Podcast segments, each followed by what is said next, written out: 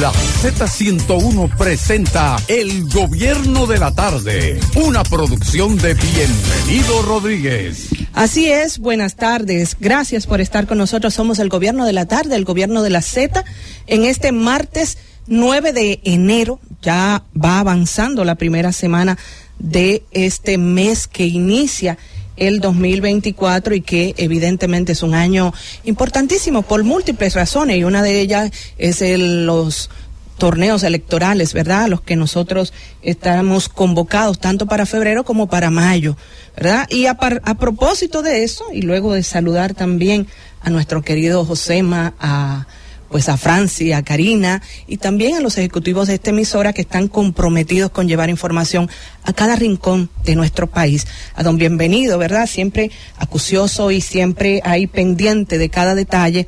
Y así también a ustedes, los oyentes, los oyentes que prefieren la Z101 y también el gobierno de la tarde. Gracias por decirnos, estamos en contacto, estamos ahí en todas las plataformas nuestras, además de escucharnos a través de la frecuencia, ¿verdad? Acostumbrada, pueden también vernos a través del canal 110 de Claro y 90 de Altiz y de todas las plataformas digitales nuestras. Eh, decir que... Eh, Buenas tardes, Fausto, y buenas tardes, ingeniero. Decirles, buenas tardes.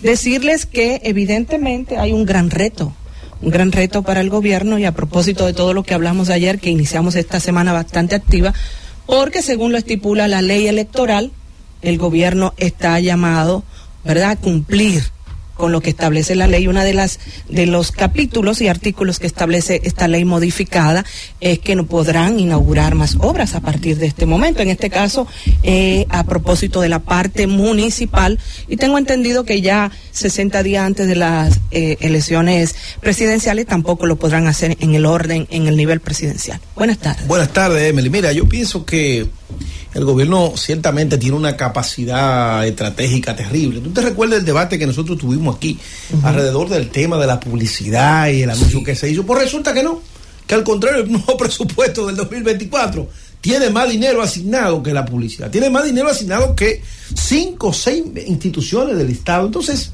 eso a mí no me dice nada. Ellos buscarán la forma de cómo eh, seguir haciendo inauguraciones, aunque sean disfrazadas, aunque se le busquen otro nombre, pero en definitiva yo pienso que eh, este proceso electoral va a estar, vamos a decir, eh, caracterizado por lo que dice la ley, por lo que ellos informan que van a hacer y por lo que finalmente hacen. Bueno, pero la ley es clara en el sentido de que tanto el gobierno central como el poder municipal, es decir, los ayuntamientos, a partir de, de hoy, ¿verdad? Ya no podrán hacer inauguraciones públicas hasta que pasen las elecciones de febrero, el 18 de febrero, que son las elecciones municipales. Así es. A partir de ahí, de las municipales, entonces el gobierno central también está cohibido de hacer ese tipo de actividades 60 días antes de las elecciones. Así es. De manera que fíjate tú, Fausto, eh, en estos eh, apenas do, dos meses más o menos que faltan, 50 y pico de días. 42 días. 42 días para las municipales. El gobierno puede abstenerse de, de hacer inauguración, el gobierno central. Sí. Pero una vez pasen las municipales, ya puede comenzar otra vez a inaugurar hasta 60 días antes de las elecciones presidenciales, que son en mayo de, de este año. Buenas tardes, Juan. Buenas tardes, Emily, compañero y las personas que nos escuchan de la Z101 Z Digital. Lo cierto es que ojalá la ley siga siendo un mecanismo de control y de fortalecimiento institucional. Y hay que remitirse al pasado. En el pasado hubo sanciones y se retuvo vehículos a funcionarios públicos. ¿Quién nos recuerda a la vez que una guagua del Ministerio de Educación cuyo aspirante era hijo del ministro, estaba siendo utilizada en campaña política y se retuvo mucho tiempo en el parqueo trasero de la Junta Central Electoral. O sea, también como una nominilla se frenó en el gobierno de, de Danilo Medina. O sea, hay que ir pensando más en el fortalecimiento, porque la lucha política no puede ser una lucha desigual, no puede ser una lucha que beneficie al que está arriba, porque si la lucha va a beneficiar al que está arriba, entonces ¿a qué proceso es que vamos? Vamos a un matadero. Ahora, de lo que se trata ahora, Juan, es de hacer eh, actividades públicas de inauguración de obras. Sí, por eso yo Es digo decir- que ojalá eso sea un fortalecimiento aún más Es decir, por ejemplo, eh, a nivel institucional. Lo que hizo el presidente en el día, el jueves pasado, que fue a Pedernales Sí. e inauguró el. No se podrá hacer no se podrá hacer a ese partir, tipo de actividades. a partir Eh, de hoy la hasta actividad que pasen las elecciones municipales. La actividad que hizo, la inauguración que hizo la alcaldesa en el Malecón, por ejemplo, eso ya no Ya se no podría hacer. hacer. Así es. Buenas tardes, nuestra querida coordinadora Iluminada Muñoz ya está con nosotros. Buenas tardes, compañeros, compañera Emily. Sí, sí, está bastante interesante el tema que están tocando. Y bueno, ustedes ya han sido bastante específicos, ¿no? Hay gente que entiende que el gobierno va a seguir inaugurando, entregando obras y no puede hacerlo. Eh, ya comienza a trabajarse fuertemente también todo lo que tiene que ver con la con, con la preparación, ¿verdad?, de las elecciones presidenciales de mayo. Aún no han pasado las municipales y ya hay un grupo de trabajo de los diferentes partidos que están enfocados en eso. A las 4 de la tarde, compañeros, se tiene estipulado, pues, presentar la candidatura ya del señor eh, Guillermo Moreno, o mejor dicho, presentar a Guillermo Moreno como candidato eh, de, a senador del Distrito Nacional. Así es, eh, así es lo correcto. A las 4 de la tarde. A las 4 de la tarde tiene, La oficialización. ¿Dónde sería? eh, el PRM tiene una rueda de prensa, ha hecho pues público una, una, una rueda de prensa que van a tener a las 4 de la tarde en su, en su local del partido, ¿no? Aquí en el Distrito Nacional y pues fuertemente se dice de que eso es para ya presentar la candidatura de Guillermo Moreno. Vamos a ver si esto es cierto Ah, ¿qué o si se está especulando a raíz de esto. Ya el candidato a senador por Santiago va a ser el, el actual ministro de Ya lo anunciaron también. Sí, lo, lo confirmó, lo confirmó él mismo, incluso lo dijimos el viernes o el lunes, el viernes, lo El dijimos viernes, tú lo comentaste. El viernes lo dijimos aquí, lo confirmó el mismo Daniel Rivera, que va a ser el candidato a senador en Santiago por el Partido Revolucionario Moderno, y me imagino yo, digo yo me imagino, ¿no? Pero en pocos minutos sabremos cuál es el motivo de la convocatoria de esta rueda de prensa del Partido Revolucionario Moderno, pero las expectativas están altas y la gente pues ha eh, querido decir y ha insinuado incluso a diferentes eh, redes sociales comunitarios y personas del PRM aseguran que es para presentar a Guillermo Moreno como el candidato a senador del en el Distrito caso, Nacional. En el caso de Santiago, no sé si, eh, bueno, tú señalas que, que el mismo ministro de Obras Pu- de, De Salud De Salud Pública, el señor Daniel Rivera. él mismo se autoproclamó. Se No, no, no se autoproclamó, sino que confirmó la información. Bueno, si ya lo confirmó es otra cosa. Lo hizo en el día de hoy o el día de ayer. El viernes fue que hablamos ah, de... porque de- ayer la gobernadora de Santiago, Sí. Rosa Santos, Exactamente, negó eso iba a decir. di- dijo que eso no, No, es y cierto. además dijo que él no tiene los Que no tiene estructura. Es que no tiene estructura. Que no tiene estructura, la pero- propia compañera. Sí, decir pero ella tiene esa situación hace bastante tiempo. allá a Bueno, nivel pero él es una autoridad de Santiago, o sea que... Pareciera que la gobernadora quería la posición. Sí. No, ella aspira, aspira hace tiempo a Ella esa aspira, posición. públicamente Sí. aspira a esa posición, así es. Es decir, que el partido ella lo mató ya. Ya lo mató. tendría Lo oficialmente el partido que anunciar eso, o sea, anunciarlo Lo oficialmente. mató en el espejo. Vamos a ver esta rueda de prensa, vamos a ver esta convocatoria, pero ciertamente la gobernadora Rosa Santos de Santiago ha tenido situaciones desde hace meses internas en el partido, incluso hasta con el mismo presidente de la República, por sus aspiraciones, por sus intenciones, porque aspiraciones eh, formalizadas no, no, no las tiene, pero sí sus intenciones siempre han existido Pero ella en cierto modo de ser la candidata a senadora. ha sido certera en ocasiones, porque yo recuerdo cuando se decía que Eduardo Estrella no iba a aceptar la candidatura a senador, eh, ella, eh, perdón, cuando se decía que Eduardo Estrella era el candidato a senador que se iba a señalar, porque se, cuando se reservó la candidatura, Sí.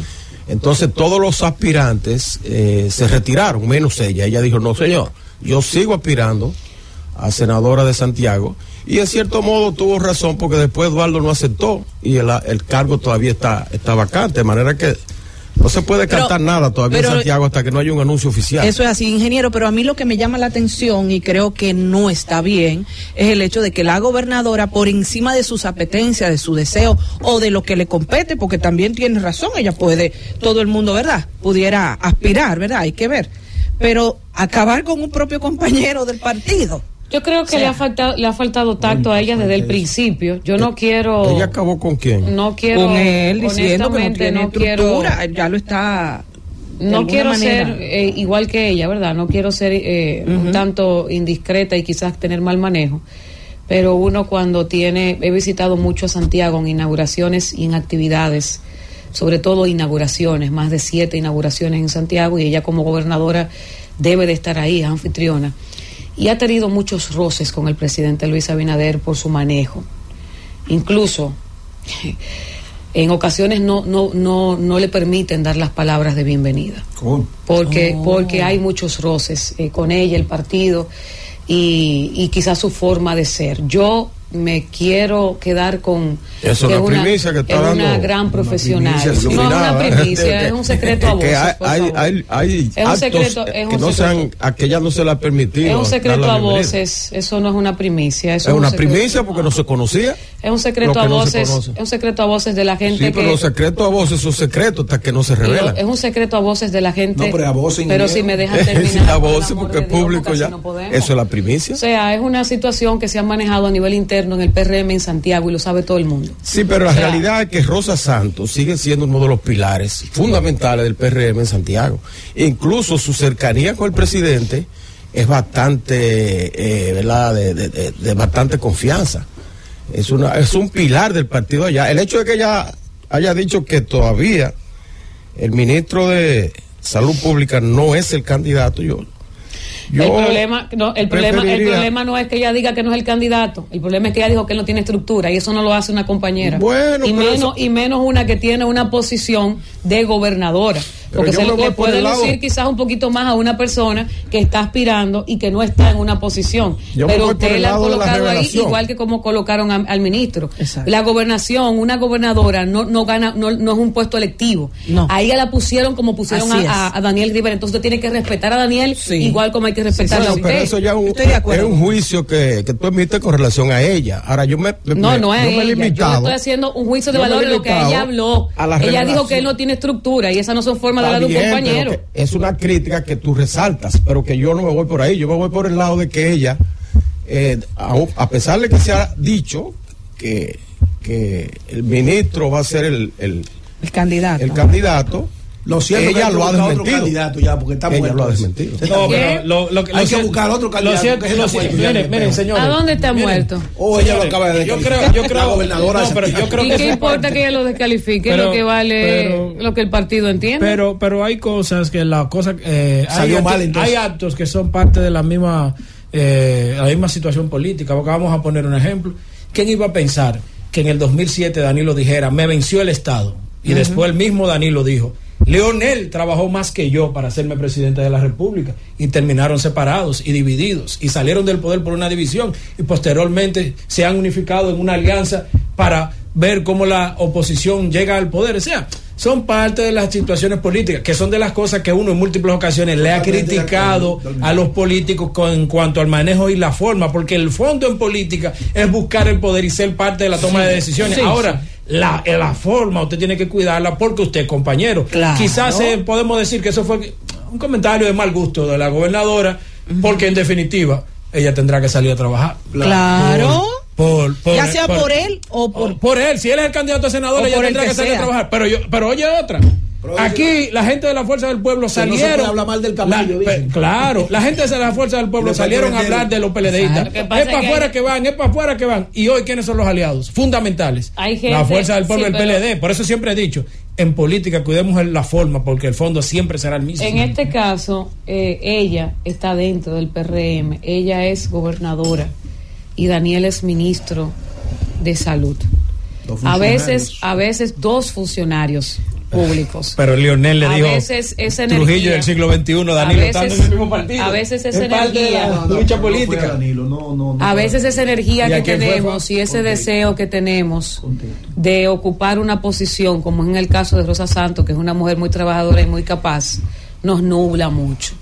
Y ha quedado en varias ocasiones mal parada porque se ve un tanto desesperada. Si usted es un activo importante para su partido y su partido sabe que usted tiene aspiraciones, va a ser tomado en cuenta. No se desespere, mi querida.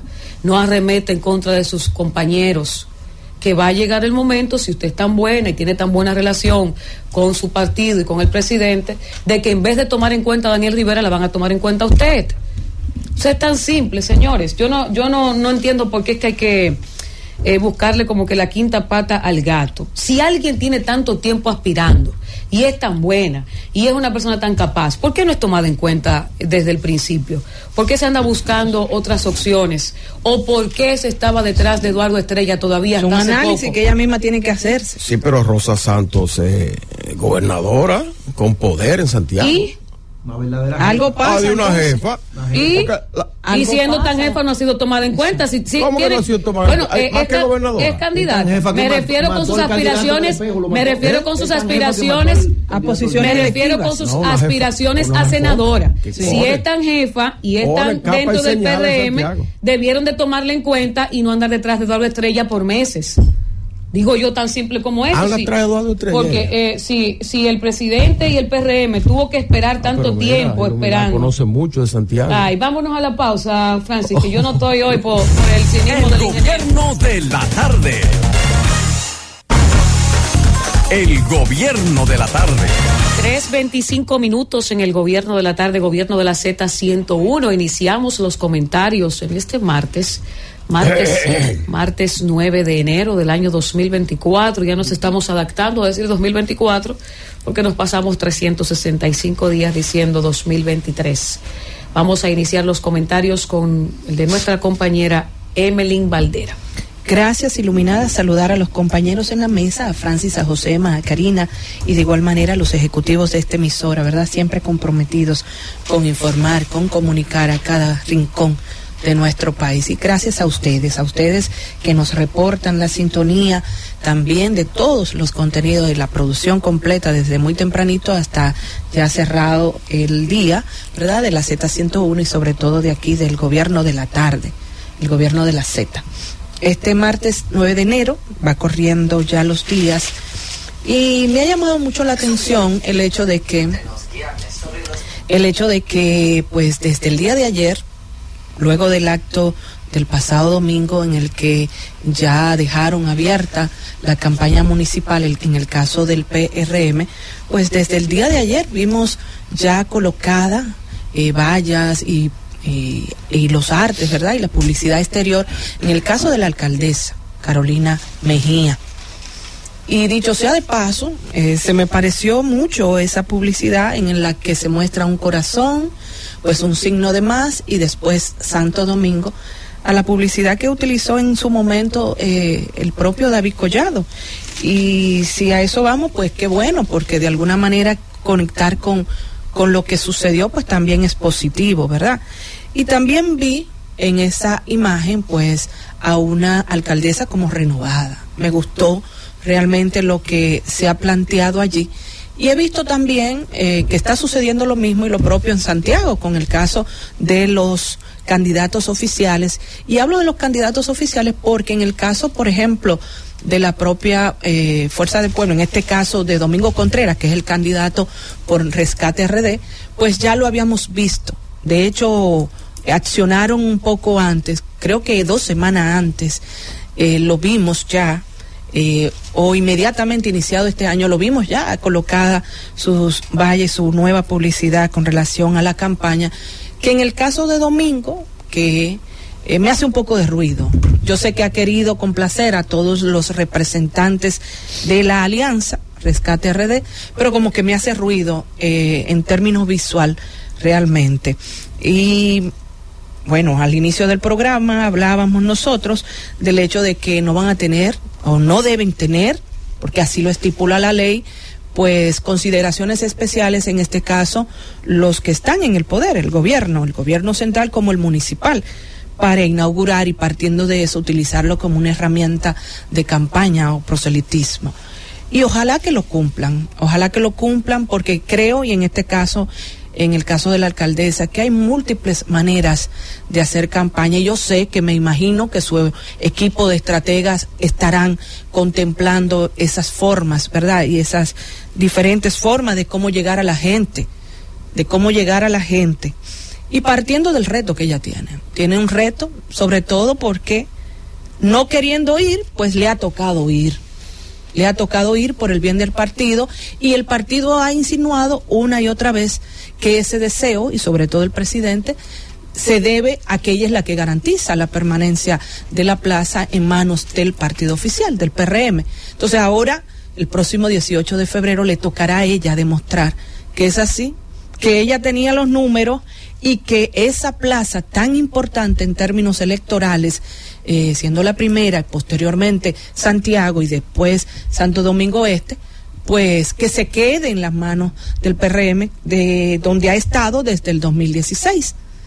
O habrá que ver si ciertamente sucede lo contrario, y en este caso, como dice el famoso refrán, que la tercera es la vencida, ¿no? Así que dice. Sí. Se le da a Domingo Contreras, que también es un candidato potable, con un conocimiento y un expertise importantísimo en términos de municipalidad, pero que por más que ha querido, eh, pues no ha podido llegar. Ahora lo estará haciendo acompañado de esta alianza de rescate RD de tres partidos y vamos a ver qué pasa. Pero lo cierto es que Carolina ya está en la calle, está activa, la vemos eh, en todas las calles, ¿verdad? Eh, además de las redes, ella es muy de redes y tiene, y tiene de cara un gran reto, un reto eh, que con ella también afectará o incidirá directamente en el partido que ella representa, el PRM. Y por otro lado, aquí se armó, pues ayer varios debates, se armaron varios debates en la mesa en la que eh, de igual manera, el compañero Fausto Montes de Oca puso el tema eh, que tenía que ver en su comentario con la alianza y la tal vez de alguna manera eh, también como lo plantea él siempre, pues dejaba ver que habían ciertas debilidades, ¿verdad? Que tenían que ponerse las pilas la gente de la alianza. Y partiendo de eso, vimos hoy, vemos hoy unas declaraciones del presidente Leonel Fernández a propósito de un desayuno en el que estuvo como invitado en el listín diario y llamó mucho la atención un tema en específico en el que se quiso centrar. Yo entiendo que evidentemente se le hicieron todas las preguntas, pero él de manera especial pues hizo un énfasis en esta respuesta y es en la respuesta en la que mucha gente también aquí ha estado pues cuestionándose. Aquí lo también ayer lo comentaba el ingeniero eh, don Héctor, que decía, bueno, una de las grandes debilidades que desde que salió la alianza no hemos visto los dos líderes más importantes que tiene el partido, ¿verdad? Esas alianzas, tanto en términos del PLD como de la Fuerza del Pueblo, no lo hemos visto. Pero dice Leonel que las cicatrices van cerrando las heridas. Y eso, como dicen, a poco, hay pocas palabras para un buen entendedor. Sí, pareciera, no solo que pareciera, ha dejado claro que habían cicatrices, que hay cicatrices, porque independientemente de eso, y yo es algo de lo que siempre he tratado de eh, hablar, hay que humanizar la política. Ellos son de carne y hueso. Ellos son de carne y hueso y sufren y sienten y padecen. Deberán hacerlo como lo hacemos nosotros también. Entonces, claro que hay dolor, claro que hay dolor. Y de no ser así, ¿ustedes creen que él no se habría quedado entonces en el PLD? se hubiera quedado tal vez, pero claro que hay dolores, pero ha dicho, claro, que ya ese dolor y esas cicatrices que generaron ese dolor ya se van cerrando. Incluso fue más enfático, dijo que han tenido conversaciones y que para Año Nuevo pues se felicitaron y que además de eso han estado incluso para el propio cumpleaños del presidente Leonel Fernández, eh, tuvieron la intención también de saludarse y de eh, felicitarse, desearse buenos deseos. Y fue ah, literalmente dijo lo siguiente, entre el presidente Medina y yo nunca ha existido una enemistad personal. Hemos tenido diferencias políticas que hemos expresado públicamente y que yo pienso que lo hice, que lo que hizo, que lo, que lo hizo bien cuando lo expresó. Y yo también lo creo, porque tampoco podemos dejar todo ahí adentro. Hay que decir las cosas y en términos políticos también es importante. Pero esto lo planteo porque hay quienes señalan que dentro de las debilidades eh, que tiene esta alianza es que estas dos personas nunca, nunca podrán sentarse en una misma mesa y mucho menos levantarse las manos y mucho menos levantarse las manos, que eso no se podrá dar. Yo no sé si del lado de Danilo realmente sucederá. Ahora yo veo de que del lado de Leonel han habido muchos ramos de olivos. De hecho, lo ha escrito innumerables, innumerables veces cuando se le pedía que se refiriera a la alianza que al no estar presente en ese primer momento, en ese primer anuncio en el pasado mes de agosto, se refirió en su columna. Y también lo hizo Danilo en un momento en el que estuvo compartiendo, creo que en unos, con unos campesinos de San Francisco, me parece a mí. O sea que cada uno a su manera lo ha estado haciendo y lo ha estado digiriendo. Yo pienso que, yo pienso que aún con las debilidades que enfrentan, aún con, con muchas cosas que, que deberán arreciar, ¿verdad que sí? Ha dicho también el presidente Leonel que ellos se están reuniendo y que hay comisiones para cada cosa. Yo creo que aquí la debilidad sigue siendo la forma de comunicar lo que están haciendo, la forma de que no se ponen de acuerdo en cuál es el discurso que van a llevar. Entonces yo creo que ese apretón de manos, ese levantamiento de manos, y pues se dará, en un acto público se dará Solo hay que esperar. No nos impacientemos. Pienso que sí, porque ellos están claros que eso es una jugada estratégica importante. Y en ese caso, ingeniero, yo no lo hubiera hecho al inicio.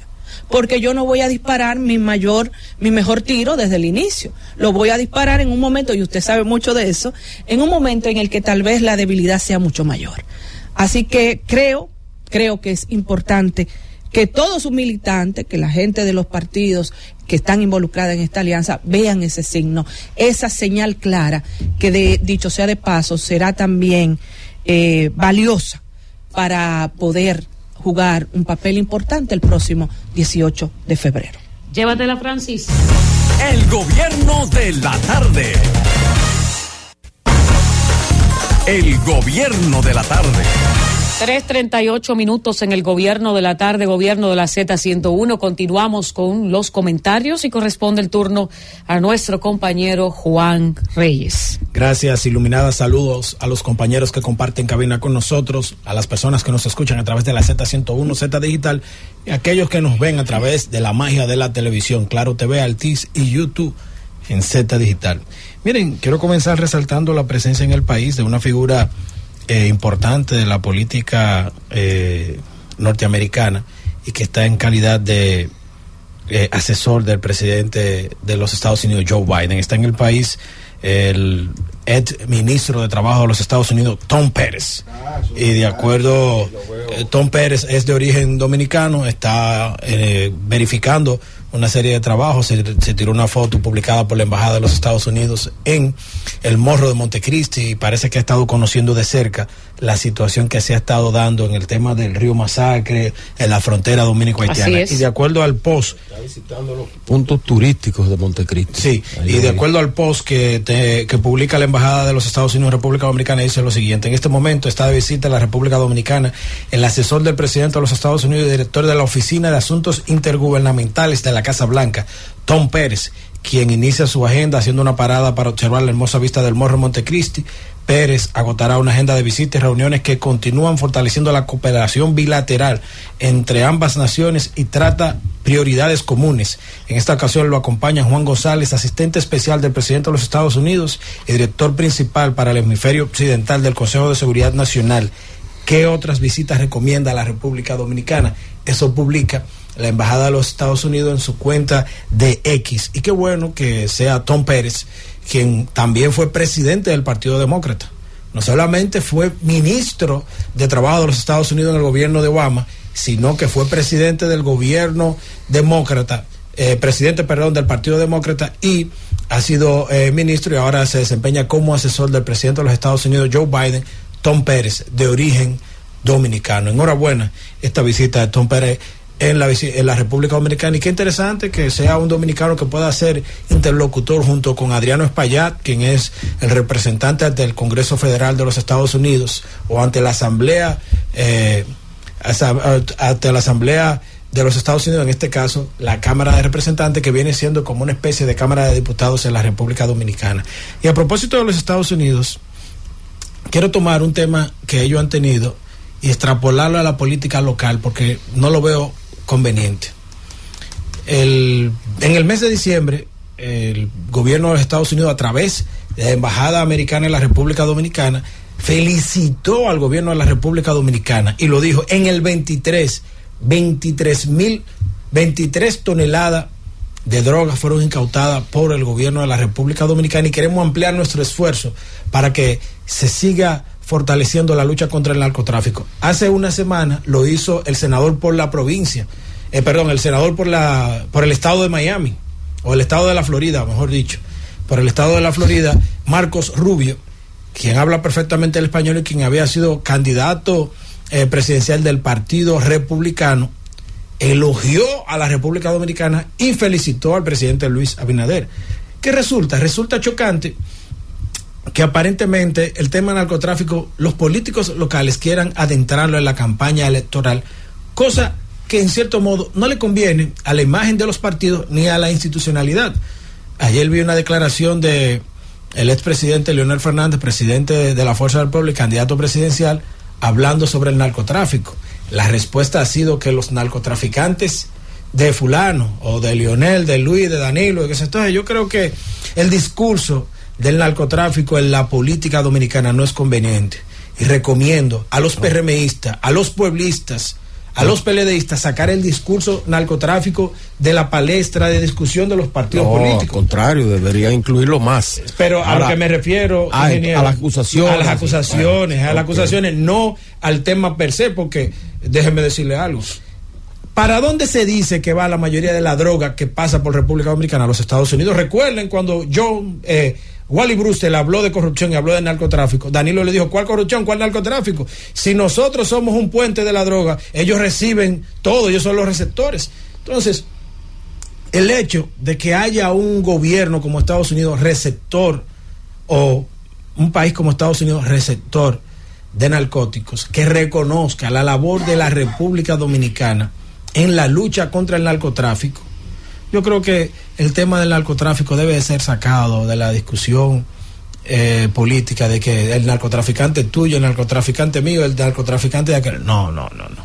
Aquí lo que debemos de hablar en políticas serias, qué hacer para mantener lo que se ha logrado. Si el año pasado se, se, incautaron 23 toneladas, ojalá en el 2024 sean 24 o 25 o 26 o 30 toneladas de droga. Porque lo que queremos es fortalecer, fortalecer la lucha contra el narcotráfico, que es lesivo y dañino no solamente para la República Dominicana, sino para el país receptor. Ahí está el mensaje. Ojalá los políticos, los líderes y los partidos políticos saquen el tema narcotráfico de la discusión, imputándose uno al otro porque lo que se ha hecho hasta el momento es bueno, es válido y es reconocido por otras naciones. Para nosotros aquí, a nivel local, tirarnos cajas y cajones en torno al tema del narcotráfico. Y miren, rápidamente para concentrarme en mi tema principal, quiero adentrarme en esto por dos cosas. Hoy se iba a conocer el caso de Esmeralda Richis en, la provincia de Altagracia. Recuerden el caso de Esmeralda Richis una muchacha adolescente que tuvo eh, sexo, se sabe, o fue violada por un maestro, no se sabe hasta el momento, eso lo determinará el juez al momento de que pueda dar una condena. Pero hay tres casos en los últimos años que han estremecido la sociedad dominicana. Voy a citar tres casos que han sometido a la sociedad dominicana de menores que han tenido sexo. Dos murieron y una está sometida al escrutinio público todos lo recuerdan. Emily Peguero en San Francisco de Macorís, una joven, eh, una adolescente que no tenía la mayoría de edad, tuvo sexo y quedó embarazada. Parece que en el tema del aborto, la familia, del joven, provocó la muerte. El caso de Esmeralda Richie en la Alta Gracia, la joven o fue violada o tuvo sexo o pasó algo. Y el caso de Puerto Plata ahora con Juan del Franco, en el cual se le acusa de sostener, una, eh, de sostener relaciones sexuales con una joven de 14 años. ¿Y qué yo quiero decir con estos tres casos? La realidad nos da en la cara. ¿Cuál es la realidad? Que las niñas, las menores de edad, están sosteniendo relaciones sexuales sin control, sin orientación y sin ningún tipo de validación. Entonces, ¿qué es lo que procede ante otra realidad que es muy dura? que somos el tercer país del hemisferio en el cual más adolescentes o menores de edad están dando a luz. O aquí hay que crear urgente una política pública de educación sexual.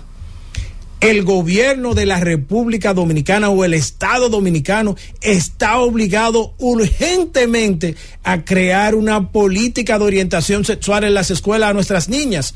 ¿Por qué? Porque están sosteniendo relaciones sexuales a destiempo quedan embarazadas, quedan enfermas o quedan con problemas psicológicos. Y puse tres ejemplos, Emily Peguero, Esmeralda Richip y el caso ahora de la joven con Walden Franco. Entonces, si la realidad nos está dando en la cara, es evidente que en tres casos que estremecieron a la sociedad dominicana, dos murieron y una quedará marcada por un caso que la dio a conocer públicamente a ella y a su madre.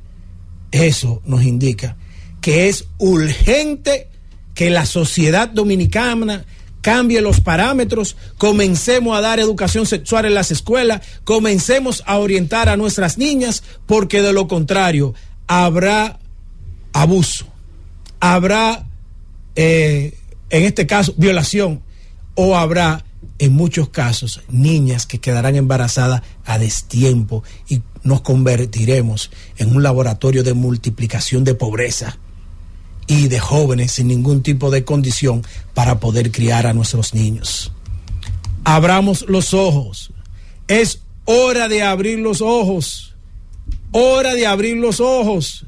Es importante que entendamos que es urgente dar educación sexual a nuestras niñas para evitar el embarazo en las menores de edad, las enfermedades, los abusos sexuales y sobre todo que nuestras niñas estén sosteniendo relaciones sexuales a destiempo, sin ningún tipo de orientación y sin ningún tipo de cuidado, porque de lo contrario seguiremos quemándonos en la protección del derecho de nuestras niñas y nuestros niños. Francis, llévatelo. El gobierno de la tarde. El gobierno de la tarde. 3.52 minutos en el gobierno de la tarde, Francis Villalona.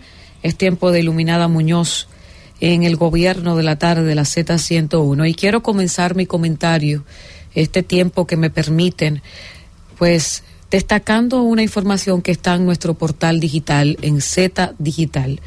A ustedes les invito a que nos den seguimiento para que puedan enterarse de todas las informaciones por allí. Y es una información positiva y es una información que la comparto con con cierto orgullo porque cuando las cosas se hacen bien, pues pocas veces se dicen. Carolina Mejía está encabezando por segundo año consecutivo el ranking de alcaldes de capitales mejor valorados del continente.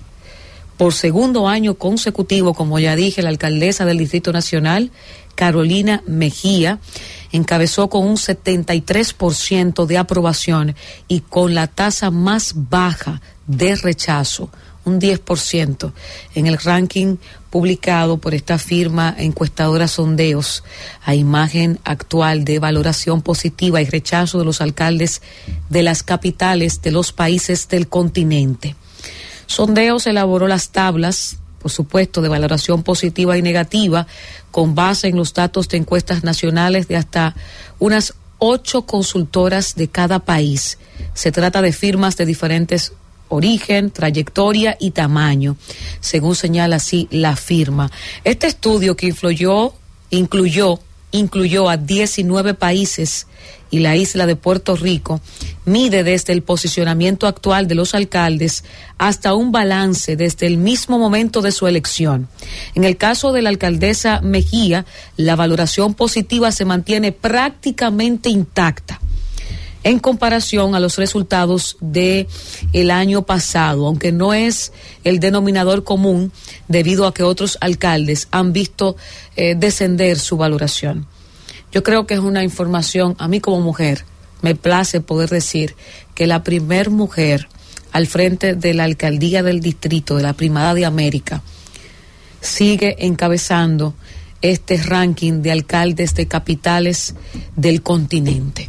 Yo celebro esta información, esta noticia desde la Z101, porque es una mujer capaz, es una mujer trabajadora y es dominicana. Somos nosotros los que andamos ahí en primer lugar en comparación con otros países del mundo. Y ustedes saben que yo soy muy nacionalista y el doble cuando se trata de que el éxito y el reconocimiento es alcanzado, alcanzado por una mujer como Carolina Mejía, que es una gran trabajadora. Y que yo espero en Dios que se mantenga haciendo este mismo trabajo en lo que culmina este mes ya que culmina su gestión. Y si gana las elecciones en, el, en este febrero, pues que pueda seguir siendo tan eficiente, tan capaz como lo ha sido hasta el momento. Mi tema en esta tarde del martes tiene que ver con Haití. Nosotros estamos envueltos en la campaña, las, las, elecciones municipales, las elecciones presidenciales. Estamos hablando de candidatos. A las 4 de la tarde el PRM tiene esta rueda de prensa. Dicen los que manejan información que es para ya anunciar como candidato a Guillermo Moreno y nos estamos olvidando de la situación de Haití, de nuestros vecinos. Esta crisis económica, política, social que atraviesa este país, la cantidad de bandas que se han apropiado de las calles, de las principales calles de Haití y la falta de un gobierno que pueda brindar mejores condiciones de vida a los ciudadanos de ese país. Y yo quiero hoy resaltar que esta situación de Haití se ha empeorado muchísimo en los últimos días con el apresamiento, ¿verdad?, de eh, los expresidentes de Haití. Jocelyn Privet y Josette Michel Martelly están apresados. Ustedes lo saben porque lo dijimos aquí en la Z. Si usted no lo escuchó, pues sepa que hay dos expresidentes de Haití apresados en este momento.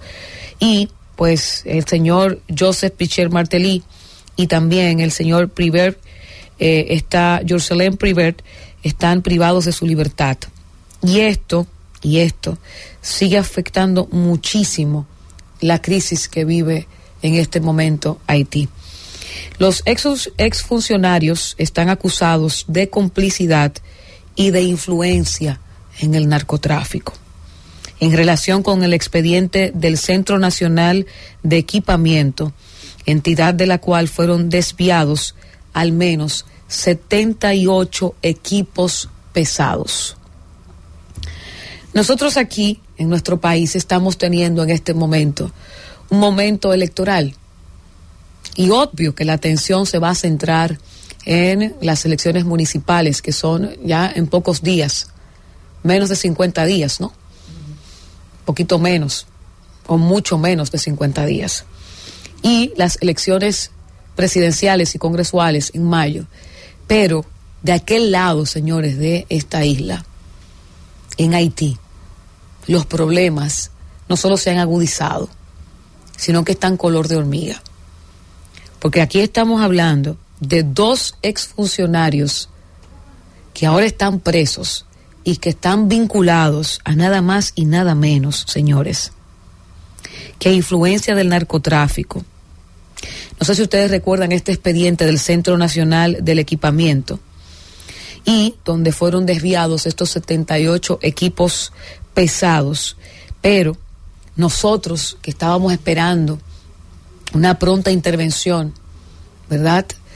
Para Haití, para pacificar Haití, para que más adelante también pudiese tener una celebrar unas elecciones democráticas y que se pueda recuperar socialmente este país, pues ahora vemos que las cosas están un tanto complicadas. Nosotros hemos visto una presencia de la Dirección General de Migración haciendo las deportaciones necesarias y trabajando, ¿verdad?, en lo que corresponde con todo lo que tiene que ver con eh, los extranjeros que están indocumentados en República Dominicana las diferentes nacionalidades, especialmente con los haitianos. Ahora bien, estos meses de aquí a las elecciones de mayo, República Dominicana no puede descuidarse la Dirección General de Migración no puede descuidarse. En la frontera no se pueden descuidar. Porque como se ha agudizado la crisis en Haití con el apresamiento de estos dos expresidentes haitianos vinculados a negocios de narcotráfico y otros temas, puede ser que estemos recibiendo una mayor cantidad de vecinos queriendo quedarse en República Dominicana de manera irregular, ilegal. Entonces yo sé que las campañas pues envuelven la efervescencia, el político, el funcionario, obvio que todos están en eso. Ojalá y Venancio Alcántara, director general de Migración, sea de los pocos que esté 40% en reelección y 60% en su cargo. Porque les dije, y ustedes verán en el transcurso de la semana. No lo digo yo. Vi desde ayer información de expertos, expertos dominicanos y extranjeros referirse a la crisis de Haití luego del apresamiento de estos expresidentes haitianos. Ustedes verán cómo allí se va a complicar más la cosa. Entonces, ojalá que dentro de todo esto, en, en, marco de la celebración de las elecciones, como dicen algunos en sus discursos, se mantenga el trabajo de la Dirección General de Migración y no nos descuidemos cinco meses que quizás más adelante puedan pasarnos factura o puedan crearle un dolor de cabeza innecesario a este gobierno y al director general de Migración específicamente, Venancio Alcántara, que ha hecho un trabajo bastante aceptable. Empezó tímido y lento pero luego estuvo dando la talla y está dando la talla. Ojalá que pongan ojo en la situación de Haití con tiempo. Y como allí se está agudizando la crisis, aquí apretemos a nivel de seguridad y de deportaciones, para que luego no sea esto un dolor de cabeza más para este gobierno o el gobierno que venga a sustituir a Luis Abinader. Francis. El gobierno de la tarde. El gobierno de la tarde. Cuatro y seis minutos en el gobierno de la tarde, gobierno de la Z101. Ahora hacemos contacto directo con nuestra gente linda, con los dueños de este espacio, en nuestras líneas telefónicas y también en nuestra transmisión en vivo en YouTube. Ya están con nosotros a Mauro Rodríguez, que es de los primeros y de los que siempre está, Víctor Cabrera, Alexander Vázquez, Marcial Ramírez, también está Aneuri Encarnación, Hidalgo Herreras, está también Ana Rojas con nosotros, está Ralph Pérez, ¿verdad? Que siempre espera el saludo para ellos. Eh, yo no le puedo decir tigre, nada, como que no me sale. María Marte, un abrazo hermosa. Vamos ahora a escuchar a nuestra gente. 809-732-0101. Nuestra línea desde el interior sin cargos, 809-221-0101 y nuestra línea internacional, 855-221-0101. Estamos esperando a ver si inicia la rueda de prensa del Partido Revolucionario Moderno. Estamos ansiosos, queremos saber qué es lo que se va a anunciar. Antes de la llamada de los oyentes. Usted sabe qué es lo que se va a anunciar, usted el hombre de la primicia. Yo, le di la primicia de que Guillermo Moreno iba a ser el candidato a senador del Sí, usted dio la primicia. Eso se va a anunciar en las próximas horas, están montando todo para anunciar de manera oficial el PRM a Guillermo Moreno candidato a senador. Como también dije, sé que hay mucha bendita en Santiago, atención Santiago, los que me escuchan, mm. alguna diferencia, son normal los partidos y más la democracia. Mm. Daniel Rivera, no solamente va a ser el candidato, ya el afiche de Daniel Rivera se está terminando y están preparando. Pero la senadora dice que él no tiene estructura, Lima. Para la proclamación. La senadora dice que la, gobernadora que quiere ser senadora Pasa que me traicionó el subconsciente, como ella quiere ser senadora, la gobernadora que quiere ser senadora, Rosa Santos, dice que él no tiene estructura. No, lo ¿Cómo que el pa- PRM va a llevar un candidato sin estructura? No, lo que pasa es, yo le respeto mucho la posición de la gobernadora, pero tú sabes que el partido es que postula. Y a partir de que un candidato es oficializado por el partido, la estructura es del partido, porque el partido es el que postula. Los dirigentes per se como tal, eso es como nosotros los periodistas. Mm. No, si yo salgo, o sea, nosotros salimos ahora mismo de cabina, no tenemos emisora. La plataforma que dé el soporte, la estructura, Ya. el medio, la Z101, Bueno. potente como siempre, esa es la estructura. Entonces, los partidos políticos son la estructura del candidato, el, can- el partido el que postula. Fíjate que en la Junta, la Junta no inscribe una persona de manera individual. No, es por el partido. partido. Iluminada Muñoz, candidata a senadora No. por La Vega por el partido. No me tal. mencionen Así, partido. Y no me, me meten problemas, senadora. Vamos con las llamadas, Francis. Vamos, estamos auxiliándonos directamente desde Francis hoy. Gobierno de la tarde. Buenas. Sí, Buenas tardes. buenas tardes. Sí, le habla Paola desde el kilómetro 13 de la autopista Duarte. Adelante, Paola. Sí, estuve viendo que el gobierno va a tener un programa ahora para darle los medicamentos gratis a los diabéticos y hipertensos. Sí. Eso lo veo excelentemente bien. Quédese con nosotros que a las 5 de la tarde tenemos una entrevista, como siempre, la Z101, teniendo a los actores, ¿verdad?, principales de cada información y de este tipo de proyectos. Adolfo Pérez de León, ¿verdad?, director de Promesecal, estará con nosotros a las 5 de la tarde y va a hablar de ese, de ese programa, va a hablar de esa información que se dio ayer en la semanal, la dio el presidente Luis Abinader. Sí, vámonos, Francis, a la Hola, próxima. Buenas. buenas. Sí, No, sí. Víctor Núñez aquí. Víctor Núñez, querido. Eso es cuéntanos. correcto. El partido, el partido eh, eh, eh, eh, eh, es lo mejor. El partido es lo mejor. ¿Cuál de todos? Francis, vámonos a la otra. Karina, tú entendiste. Karina Buenas Antigua tardes. goza mucho. Él quiere decir, Víctor Núñez, que el partido Buenas, es porque Karina tiene que oír de todo aquí. Karina eh, tiene que oír Carlos, ¿cómo cosas están aquí. todos? Sí, cuéntenos, querido. Pamela de Herrera. Pamela desde Herrera, adelante. Ah, yo feliz y contenta porque el gobierno le dará medicamentos. ¿Lo va a dar los medicamentos? Se nos fue, Francis. A los diabéticos. Sí, buenas. Sí, ahorita a las 5. Quédese con nosotros. Gobierno de la tarde. Buenas. Buenas. Un Ah. llamado ahí al, al presidente, a, la- a los ayuntamientos, a la liga. Sí. De que Pantoja tiene un mes que no se recoge basura.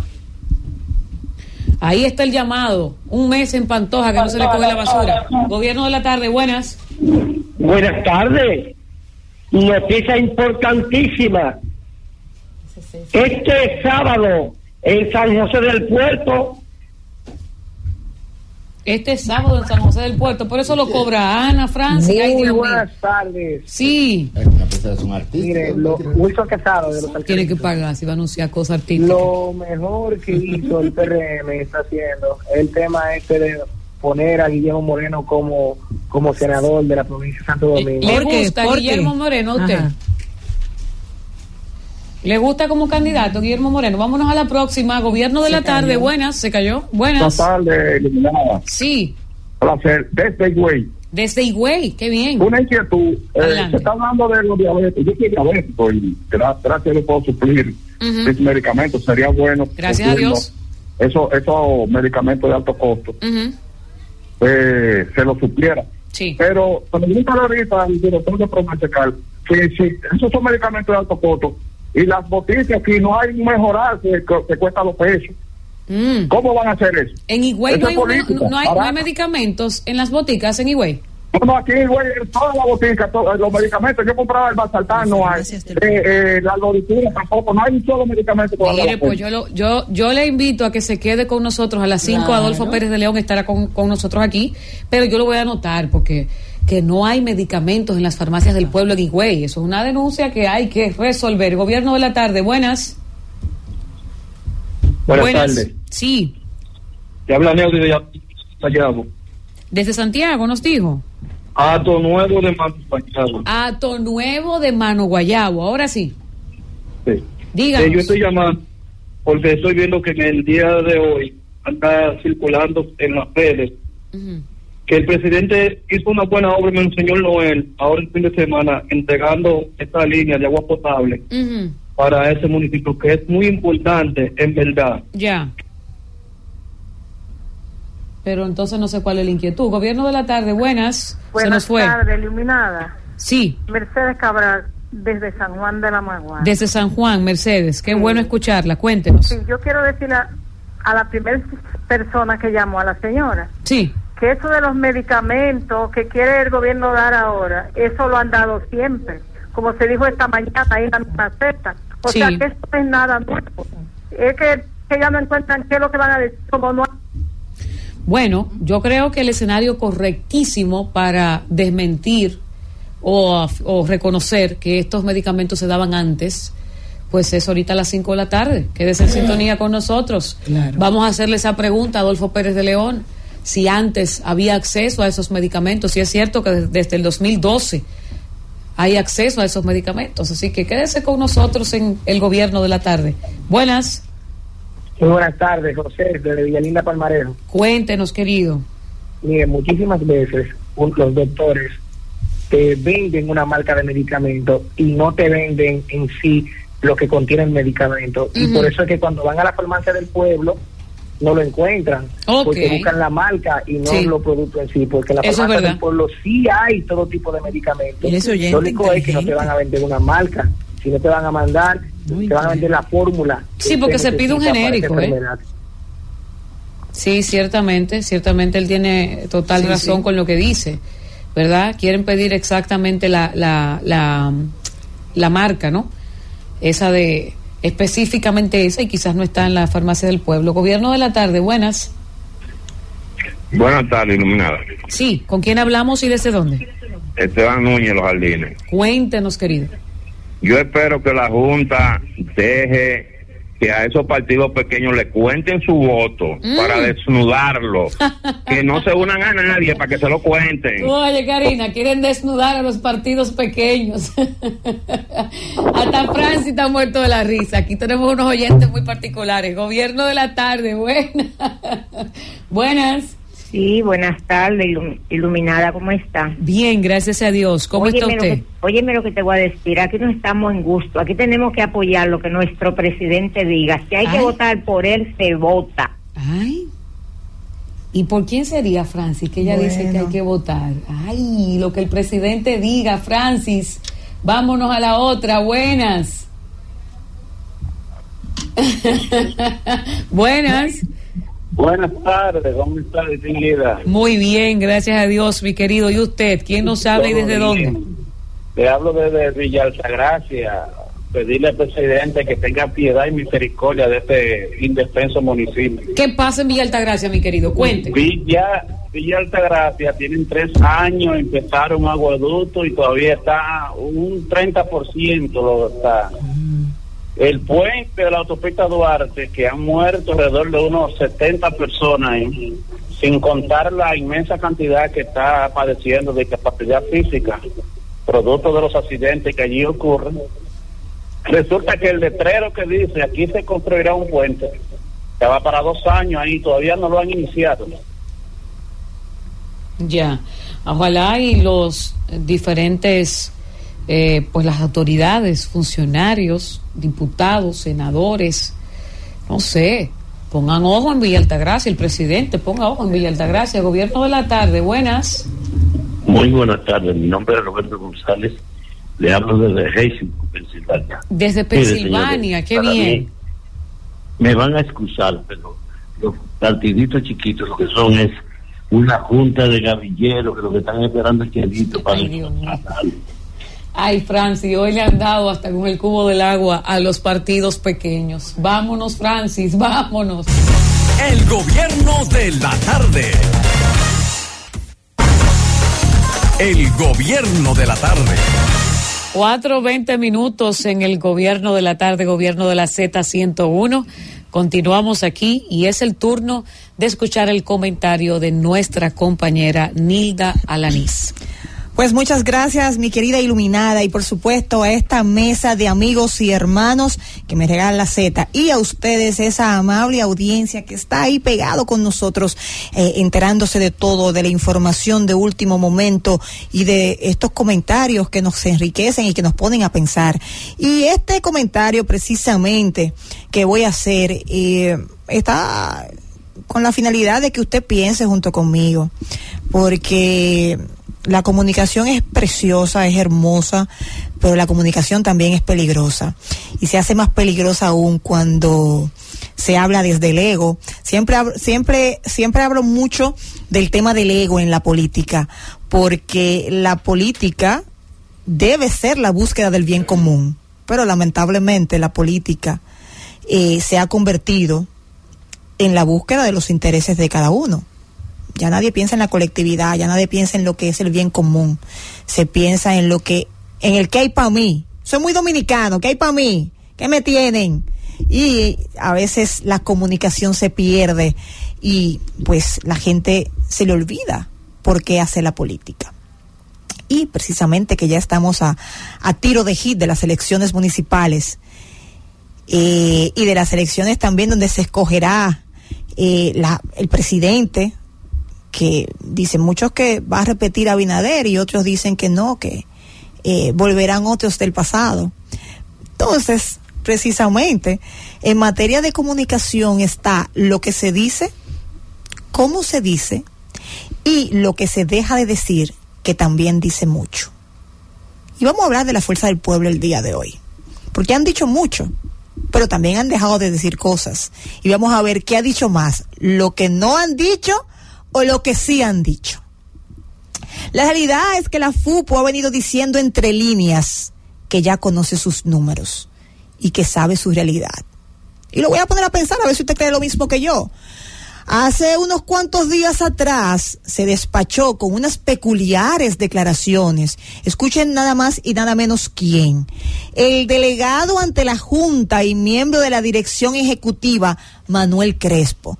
¿Y qué dijo este señor?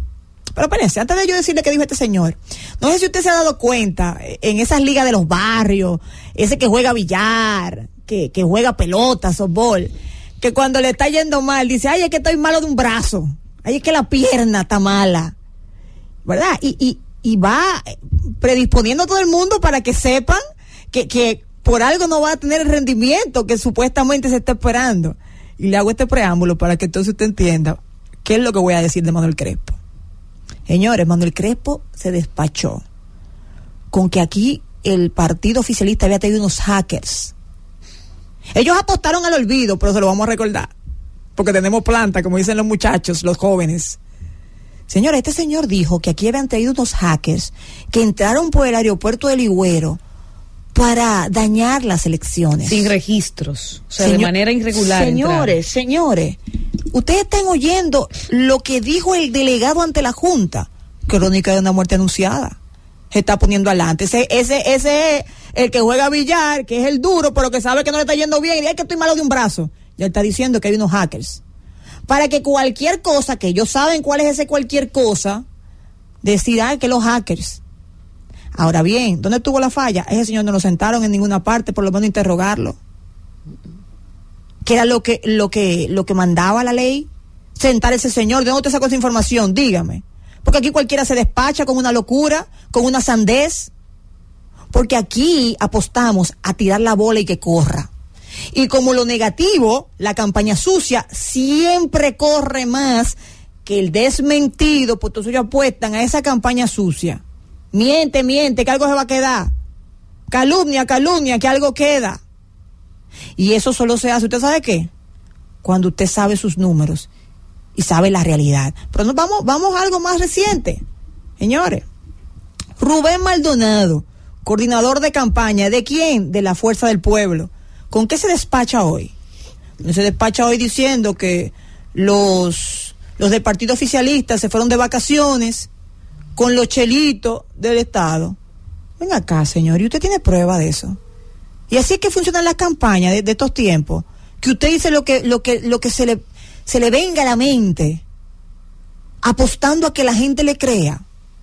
Es con mentira que ustedes pretenden ganar. es con falsedad, es con calumnias que se pretende ganar. Eso solamente son medidas y patadas de ahogado, como decimos en buen dominicano. Pero ahora vamos también con lo que dijo el expresidente Leonel Fernández, que es importante que usted lo sepa, porque vuelvo y repito, está lo que se dice, lo que no se dice y lo que entre líneas usted deja ver. Porque también hay que entender algo, señor, estos líderes no pueden bajar en negativo sus equipos, porque usted sabe la realidad de sus números, pero usted no puede decir estamos perdidos. Usted tiene que tirar hasta el último momento. Y eso yo lo entiendo y es admirable, pero a veces la misma desesperación hace que usted diga cosas que después ya es imposible recogerlo. Y aquí vemos que el presidente, el expresidente Leonel Fernández dijo, si Abinader no gana en la primera vuelta, yo le aseguro una derrota en la segunda vuelta. Y el título de mi comentario del día de hoy es Bien por Leonel Fernández, que aceptó que no va a ganar. Porque resumiendo estas palabras, él quiere decir, bueno, nosotros tenemos el, el chance de nosotros es una segunda vuelta. Eso es lo que nos salva, equipo. Inclusive él va más lejos. Él dice, si nosotros logramos que la, que la gente de nosotros movilice el voto, pues nosotros pudiéramos estar peleando. O sea, ya él mismo se rindió. Ya él mismo tiró la toalla. ¡Fua! Yo sí refilón, si acaso. Mire, y Leonel Fernández es un, un cerebro, ¿eh? No se le puede quitar. Pero de la abundancia del corazón habla la boca. Cuando usted sabe su realidad, cuando usted conoce sus números, es muy difícil que en algún momento usted no, no, no cometa ese desliz mental de decir entre líneas lo que usted sabe que es la realidad. Y han venido haciendo un sinnúmero de declaraciones para presentar un panorama de una posible fraude. Ahí están los hackers. Y, después, si no son los hackers, bueno, que hay corrupción, porque entonces se están yendo de viaje. Señores, son patadas de ahogados. Y yo lo quiero poner a pensar usted. Yo no estoy diciendo nada fuera de estas declaraciones. Y algo más para allá, porque a lo que están apostando ellos es a un rescate RD que necesitan ellos mismos rescatarse, porque los egos de esos titanes no los han permitido sentarse en una una mesa común a pensar en el bienestar de todos y en el bienestar de esas fuerzas. ¿Por qué? Porque cada uno está llevando su candidatos. ¿Por qué? Porque el ego carcome. ¿Y qué dijo él a propósito de las heridas del PLD? Ya se están sanando. Señor Lionel, si usted no sanó esas heridas a un mes de las elecciones, pues déjeme decirle, debió haber puesto metio, metiolé, ¿qué se dice la cuestión esa para pa cicatrizar? Dicen así. Usted o debe, yodo, o yodo. Usted debe haberle puesto yodo. Para limpiar bien. Para limpiar bien y que ya eso estuviera cicatrizado. Sí. Porque que ya no hay mañana. Ya la fuerza del pueblo y el pobre PLD que le quedan tres gatos, ya no tienen mañana. Entonces, definitivamente, qué bueno que ya el doctor Leonel Fernández reconoce cuál es la realidad de su partido. A mí nada más me queda apostar una segunda vuelta, porque sabemos que en primera vuelta estamos fritos. En buen dominicano, estoy parafraseando, ¿eh? Discúlpeme. Se lo puedo decir en, en palabritas bonitas también para que usted lo entienda. Lamentablemente no nos quedan esperanzas para una primera vuelta, porque los números no nos dan. Apostemos a una segunda vuelta, si ellos deciden eh, eh, apoyarnos a nosotros. Entonces, qué bueno que Leonel Fernández pues ya ha entendido esta realidad. Ahora bien, ¿qué le toca al PRM? Bueno, pues seguir apostando a trabajar con AINCO, seguir apostando a trabajar en esa lucha eh, ante, ante, la corrupción que ha enaltecido ese trabajo presidencial para que esos cuatro años más del presidente estén asegurados y para que, como él ha asegurado también, en cada una de esas alcaldías, en cada uno de esos municipios, se tenga mayoría. Porque lamentablemente para la fuerza del pueblo, ya su mismo presidente ha reconocido que ya no quedan pocas esperanzas. Llévatela, Francis. El gobierno de la tarde. El gobierno de la tarde. 4.33 minutos en el gobierno de la tarde, gobierno de la Z101 y se acabó la espera, la especulación y el sufrimiento Uy. de algunos. Sobre todo la especulación y el sufrimiento de algunos ya se acabó. ¿Ya?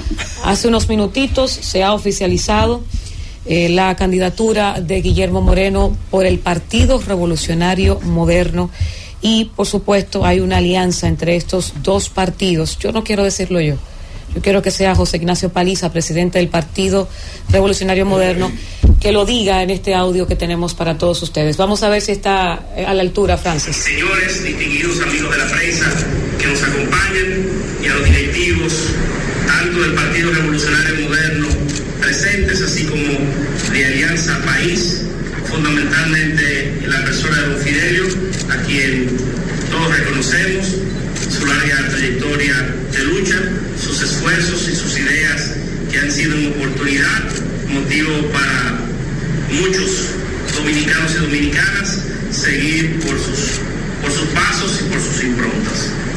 El Partido Revolucionario Moderno, junto a Alianza País, tenemos a bien anunciar al país, a la República Dominicana, la suscripción de un acuerdo político que se llevará a cabo en los próximos, en los próximos minutos, tendentes a formalizar una alianza política con miras a las elecciones venideras de febrero. Tardes. Bueno, yo creo que no hay que escuchar más. Eh, el José Ignacio Paliza, presidente del Partido Revolucionario Moderno, confirma lo que ya había dicho nuestro compañero Elvis Lima a modo de primicia, lo que hemos comentado durante meses y gente se niega y se negaba y se negaba que podría existir esta posibilidad de Guillermo Moreno. Ahora ya es un hecho. Alianza País y el Partido Revolucionario Moderno pues han concretado esta alianza como partidos y llevarán a Guillermo Moreno como candidato a senador por el Distrito Nacional. Repito, a mí no me sorprende, porque sabíamos, teníamos informaciones, se habían hecho reuniones, gente se negaba a aceptarlo, pero eh, terminó siendo tal cual como se especulaba y como dio primicia Elvis Lima en el gobierno de la tarde.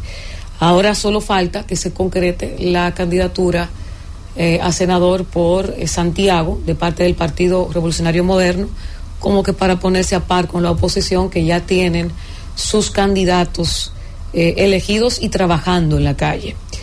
Eh, no habló mucho José Ignacio Paliza, fue bastante escueto en, y, se, y se limitó simplemente a decir, a confirmar algo que mucha gente sabía.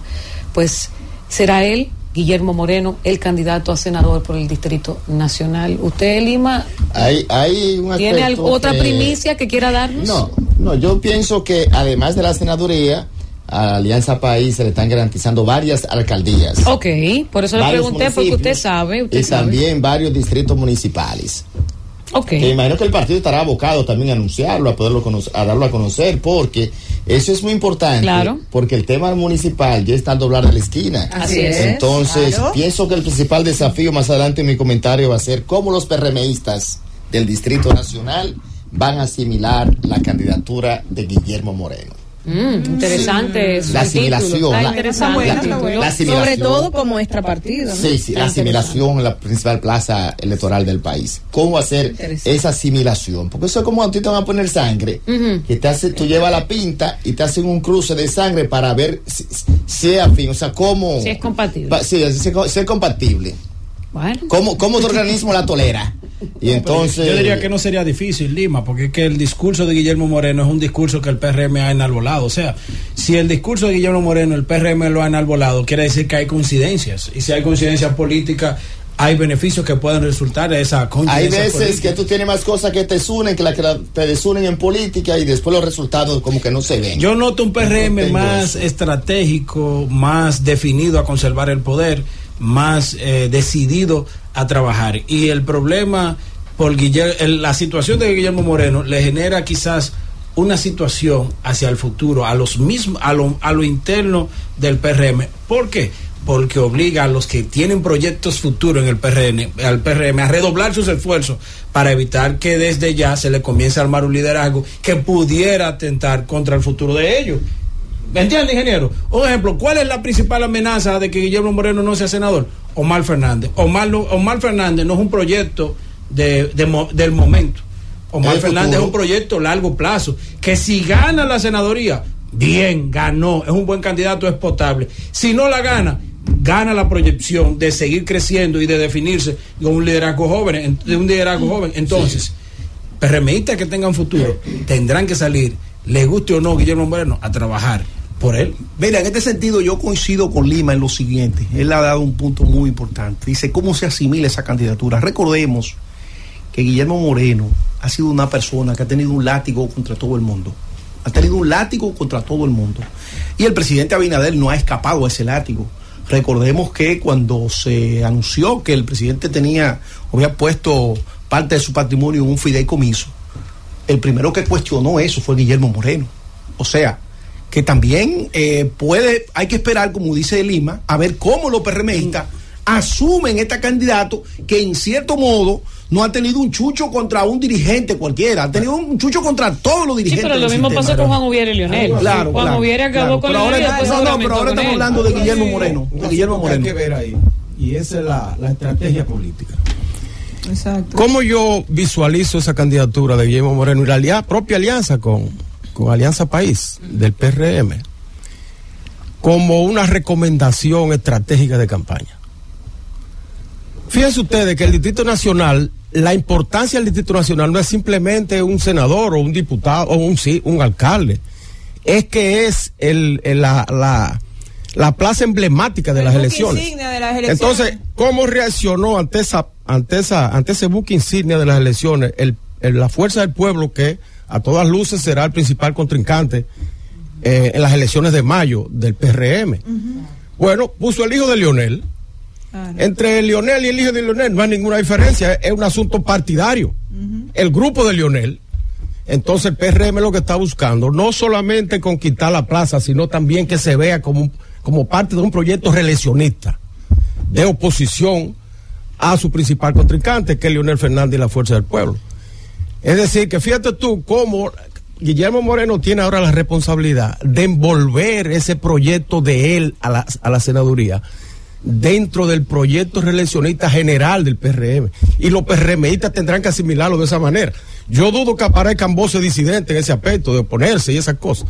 Ya yo vi a Guido Gómez, que ha sido uno de los contestatarios, que apoyó esa decisión. dijo que será un Sí, bombardero. porque al final, porque al final también es la imagen que ha, que ha mantenido Guillermo Y es da, parte- y da y da una da una buena señal de que no existe, vuelvo y repito la palabra egos en ese liderazgo, porque fácilmente lo- a los que les recibieron su latigazo hubieran dicho, no, yo no quiero a este, pero es un asunto de estrategia Claro, y de eh, lo que conviene al a un proyecto político. y al proyecto es un proyecto colectivo, lo que ha reflejado. Se acabó la espera, señores, se acabó la espera. Guillermo Moreno, candidato a senador por el Distrito Nacional, por supuesto, por el PRM y su partido Alianza País. Mucha gente no quería aceptarlo, pero ya no hay de otra. Es ese, Francis, y es ese. Y siempre fue él. Vamos.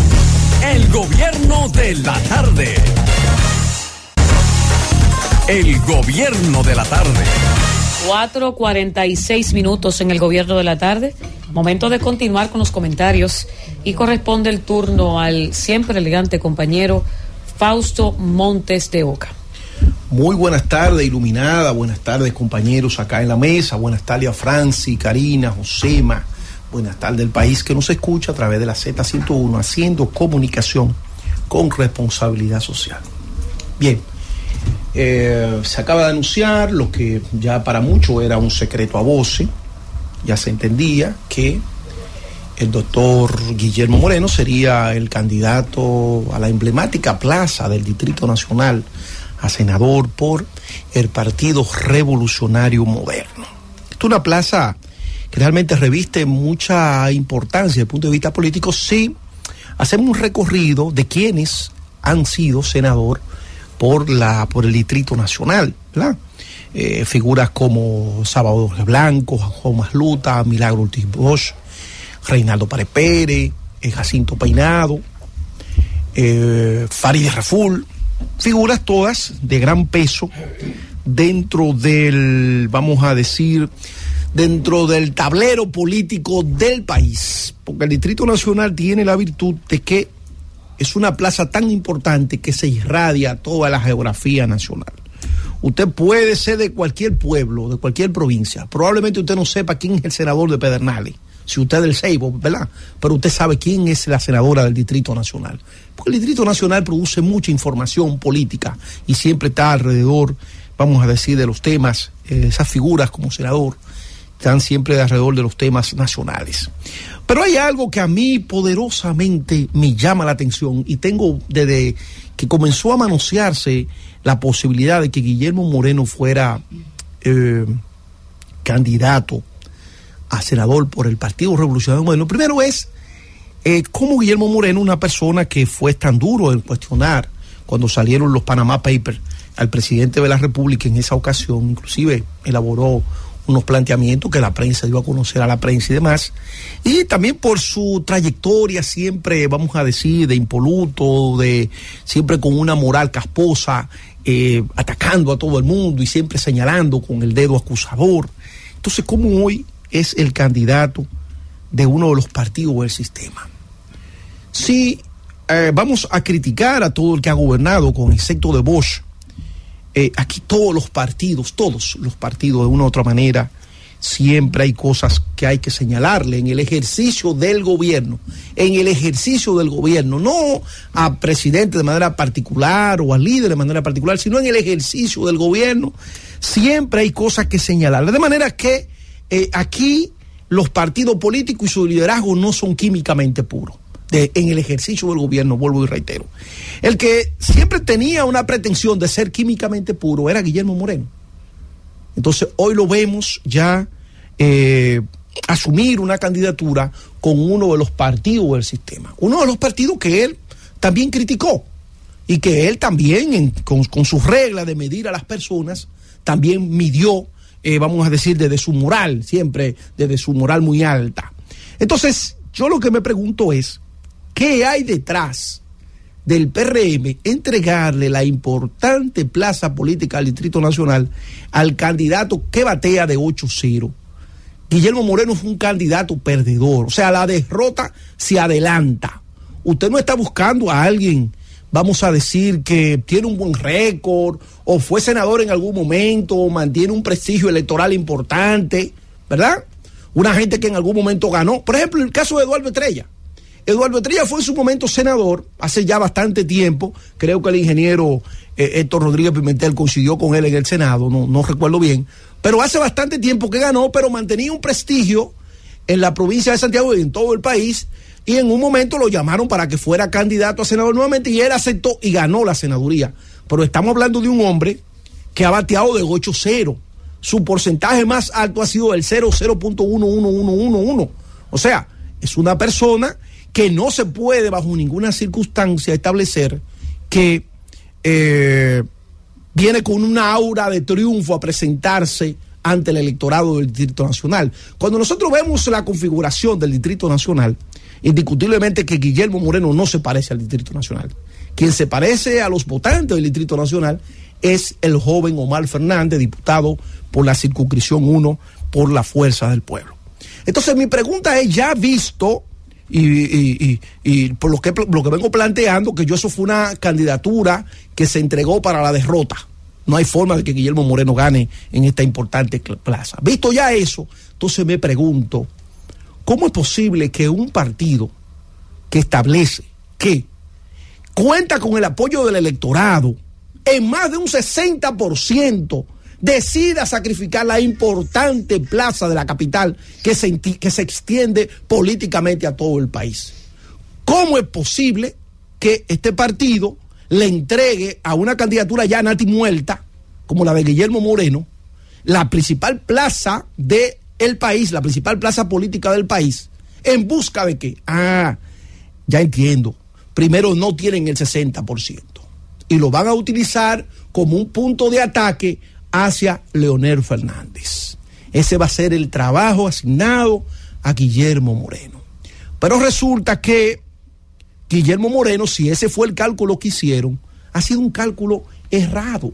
Porque hemos dicho que en el ejercicio del poder los partidos no son químicamente puros. O sea, si se entrega la plaza para que sea derrotada, esa principal plaza política en el país, a Guillermo Moreno, a cambio de que coja un chucho hacia Leonel Fernández, tenemos que decirle entonces que acaban de perder dos veces.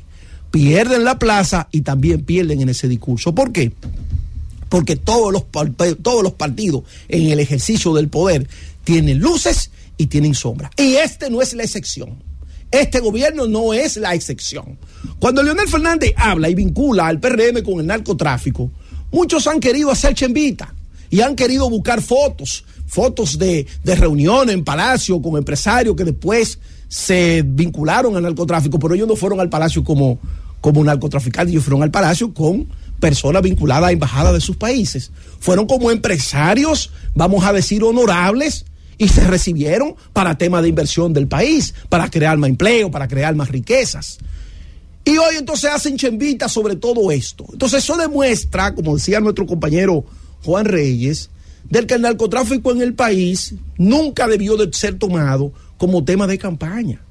Porque a todos, a todos, en cierto modo, le ha tocado. Pero probablemente no porque ellos tienen la intención de vincularse con esos temas, sino porque nadie anda con el sello de yo soy narcotraficante. La gente no se le acerca de que, mira, yo soy narcotraficante, no. La gente se acerca, yo soy empresario. Y recordemos, recordemos que en este país, en este país, a una persona que Leonel Fernández extraditó hacia Estados Unidos, se hizo cheche y se hizo bullying con que le debió un dinero, que le pagaron dinero. O sea, la politización de, la- de estos temas son tan grandes que usted pone, usted pone la palabra de una persona que fue extraditada a Estados Unidos por encima de un expresidente que gobernó este país tres veces. Y todo eso simplemente por el tema de la politización. Entonces nosotros queremos reafirmar que el candidato que ha escogido el PRM para dirigir la principal plaza política del país está bateando de 8-0. Es un candidato que la derrota le precede. Vámonos, Francis. El gobierno de la tarde. El gobierno de la tarde. Cinco en punto en el gobierno de la tarde y como lo anunciamos, tenemos en nuestra cabina don Willy Rodríguez, al director general de Promesecal, amigo de la Z101, amigo nuestro, porque siempre está pendiente de las necesidades que son expuestas a través de esta emisora. Y hoy nos visita el señor Adolfo Pérez de León. Ayer, como ya ustedes saben, pues se hizo un anuncio desde la semanal ¿verdad? El gobierno dará medicamentos gratis a pacientes diabéticos e hipertensos del régimen subsidiado. Buenas tardes, Adolfo, bienvenido. Y friendo y comiendo.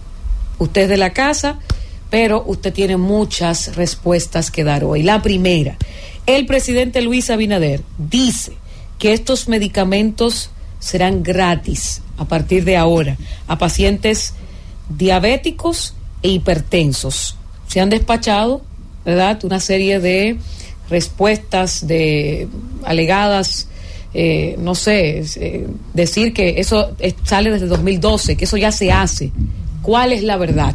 Cuente aquí en la Z101 para el país. Buenas tardes, Iluminada, y a todos los demás integrantes de este panel. Para mí es un gran honor estar nuevamente aquí con ustedes. Bueno, la verdad es que el presidente Luis Abinader ha hecho un gran anuncio en el día de ayer. Así es. Porque le ha dicho al país que por fin la atención primaria será una realidad en la República Dominicana y que su fortalecimiento inicia en esta etapa a partir de ese anuncio que conlleva el abastecimiento y la dispensación, garantizar el acceso a medicamentos a los pacientes diabéticos e hipertensos que están en el régimen subsidiado con más de 45 años de edad, pero también a los pensionados y jubilados y también a la población pediátrica 18 años hacia abajo que son dependientes de insulina.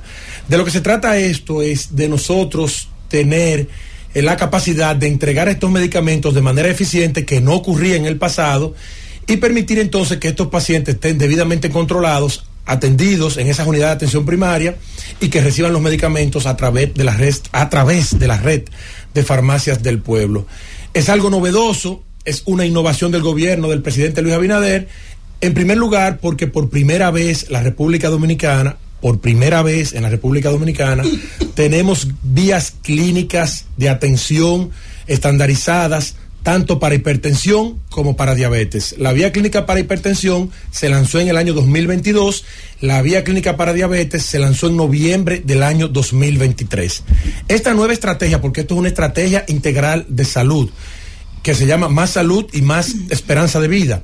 Y entonces esta estrategia que incluye la entrega de medicamentos sin costo, sin pago ni copago, que es, pero es mucho más que eso, es mucho más abarcadora, mucho más incluyente, es una visión integral, un nuevo modelo de gestión de salud que se origina en las unidades de atención primaria en todo el país. Y entonces se sustenta en el modelo HARTS, que es un modelo de la OPS, Organización Panamericana de la Salud, avalado también por la Organización Mundial de la Salud, obviamente, y entonces a partir de ahí se lanzan estas dos vías clínicas de atención que establecen protocolos, los medicamentos, que son 17 medicamentos para diabetes e hipertensión, es decir, un catálogo estandarizado y, digamos, reducido, simplificado de medicamentos para los pacientes y también todo el protocolo de atención que van a recibir cualquier dominicano o dominicana que esté dentro de este grupo que estamos atendiendo en cada unidad de atención primaria cuando así lo dispongan. De manera que si tenemos dos vías clínicas de atención, una lanzada en el 2022 en el gobierno del presidente Luis Abinader, la otra lanzada, la de diabetes, en el 2023 también en el gobierno del presidente Luis Abinader, es algo nuevo porque estamos sustentando esto en dos pilares que anteriormente no existían. Yo he escuchado todo este revuelo, que si es nuevo, que si no lo es. Que se daba antes. Sí, bueno. ¿Cómo se daba antes, Lo que- Adolfo? lo- Vamos a despejar eso. ¿Cómo se daban Se antes? sigue dando, se sigue dando, porque nosotros desde Promesecal tenemos el rol de compra de medicamentos, le damos los medicamentos a las regionales del Servicio Nacional de Salud y esas regionales a su vez hacen el despacho a cada una de las unidades de atención primaria que están distribuidas en todo el país y los pacientes del régimen subsidiado pueden recibir esos medicamentos. Pero ¿qué ocurre? Que este es un modelo de atención totalmente distinto, fortalecido, robustecido, con mucho más presupuesto y con una visión que no solamente incluye la entrega de medicamentos, sino también estilo de vida saludable, eh, cambio de, de hábitos de alimentación y un conjunto de Es actividades que se van a desarrollar dentro de ese protocolo de atención que está sustentado en el modelo HART, que anteriormente, digamos, no estaba. Eh, eh, nosotros, por ejemplo, para todo el país, durante muchísimos años, desde el 2013 hasta hace poco, para 1.800 unidades de atención primaria, lo que tenía de presupuesto era unos 10 millones de pesos al mes. Pero eso incluía no solamente medicamentos de diabetes y hipertensión, sino todo también antigripales, antipiréticos, los gastables de la UNAP. Es decir, un presupuesto limitado. Ahora, solamente para diabetes e hipertensión, el presupuesto será 40 millones de pesos mensuales. Es decir, cuatro veces más que lo que existía en el pasado, pero solamente, cuatro veces más, pero solamente orientado, exclusivamente A orientado diabetes a hipertensión y, y diabetes. excelente. Por tanto, este tamaño de presupuesto garantiza un abastecimiento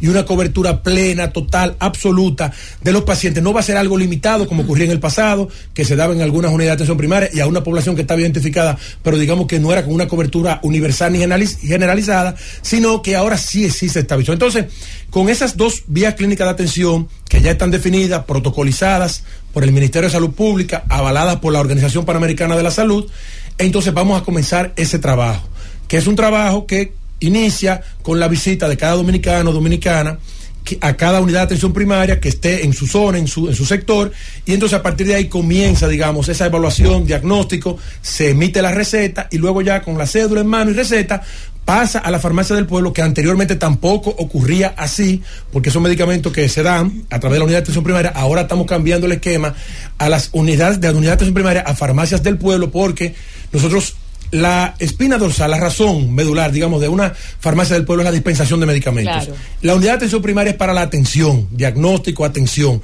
En la entrega del medicamento, el control de entrega del medicamento, el manejo de inventario, la posibilidad de llevar un registro de ese medicamento que se está entregando desde la farmacia del pueblo, podemos hacerlo con mucho más eficiencia. Entonces, digamos que es totalmente eh, innovador, totalmente nuevo, fundamentado en principios eh, que anteriormente no existían y que nosotros esperamos que con la participación de la gente y con el trabajo que desarrollaremos en los próximos días de educación, de promoción y de información, este programa sea un éxito y permita entonces al cabo de unos años, cuando pasemos balance, reducir los indicadores tanto de hipertensión arterial como de diabetes en la República Dominicana. Juan Reyes.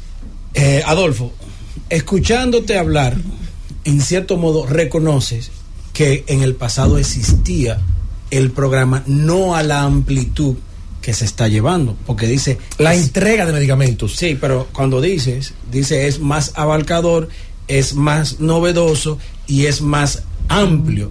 Palabra que Sí, estoy por tomando de parte de ti. Entonces, ¿por qué lo digo? Porque hay una persona que ha refutado lo dicho ayer por el gobierno en el sentido de que es desde, desde el 2002, una persona como Chanel Mateo Rosa Chupani, que fue director del SENASA, director del Servicio del Seguro Nacional de Salud y fue director del Servicio Nacional de Salud. 2017. Entonces, él plantea que se daba, pero no a la amplitud quizás que ustedes lo quieren llevar. Se sigue ¿Cuál dando, es? se Pero- daba, no, se sigue dando porque Se dando nosotros, momento. por supuesto, nosotros desde Promesecales, la gestión que nosotros encabezamos allá, hemos entregado, estamos entregando todos los meses de manera puntual a las regionales del Servicio Nacional de Salud esos medicamentos, esa tabletería para esos pacientes que están registrados en la UNAP y reciben esos medicamentos. Pero es que, es que estamos tratando de circunscribir un nuevo modelo de atención a una entrega de medicamentos que, digamos, de manera escasa, precaria, ocurría o ocurre, digamos, en la unidad de atención primaria. Lo que pasa, a veces yo escucho estas cosas y yo digo, eh,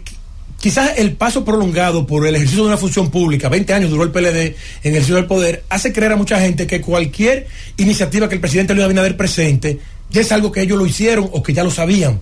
O sea, es como la incapacidad de reconocer que estamos innovando, que estamos generando nuevas condiciones y que estamos trabajando con herramientas distintas, porque nunca se había trabajado con un protocolo de atención, con una vía clínica estandarizada para hipertensión y diabetes. Eso no existía. Se lanza uno en el 2022, se lanza uno en el 2023. Los medicamentos que vamos a dar ahora también están circunscritos a esa vía clínica de atención. Eso no existía en el pasado, por tanto, es un diseño nuevo, es un proceso innovador que recoge, claro, alguna práctica, pero que en sentido general evidencia una realidad distinta y se va a demostrar en los hechos. Y la mejor respuesta, si se hacía o no se hacía, es porque entonces, si se hacía todo muy bien, hay un 12% de diabéticos y un 32% de hipertensos en la República Dominicana.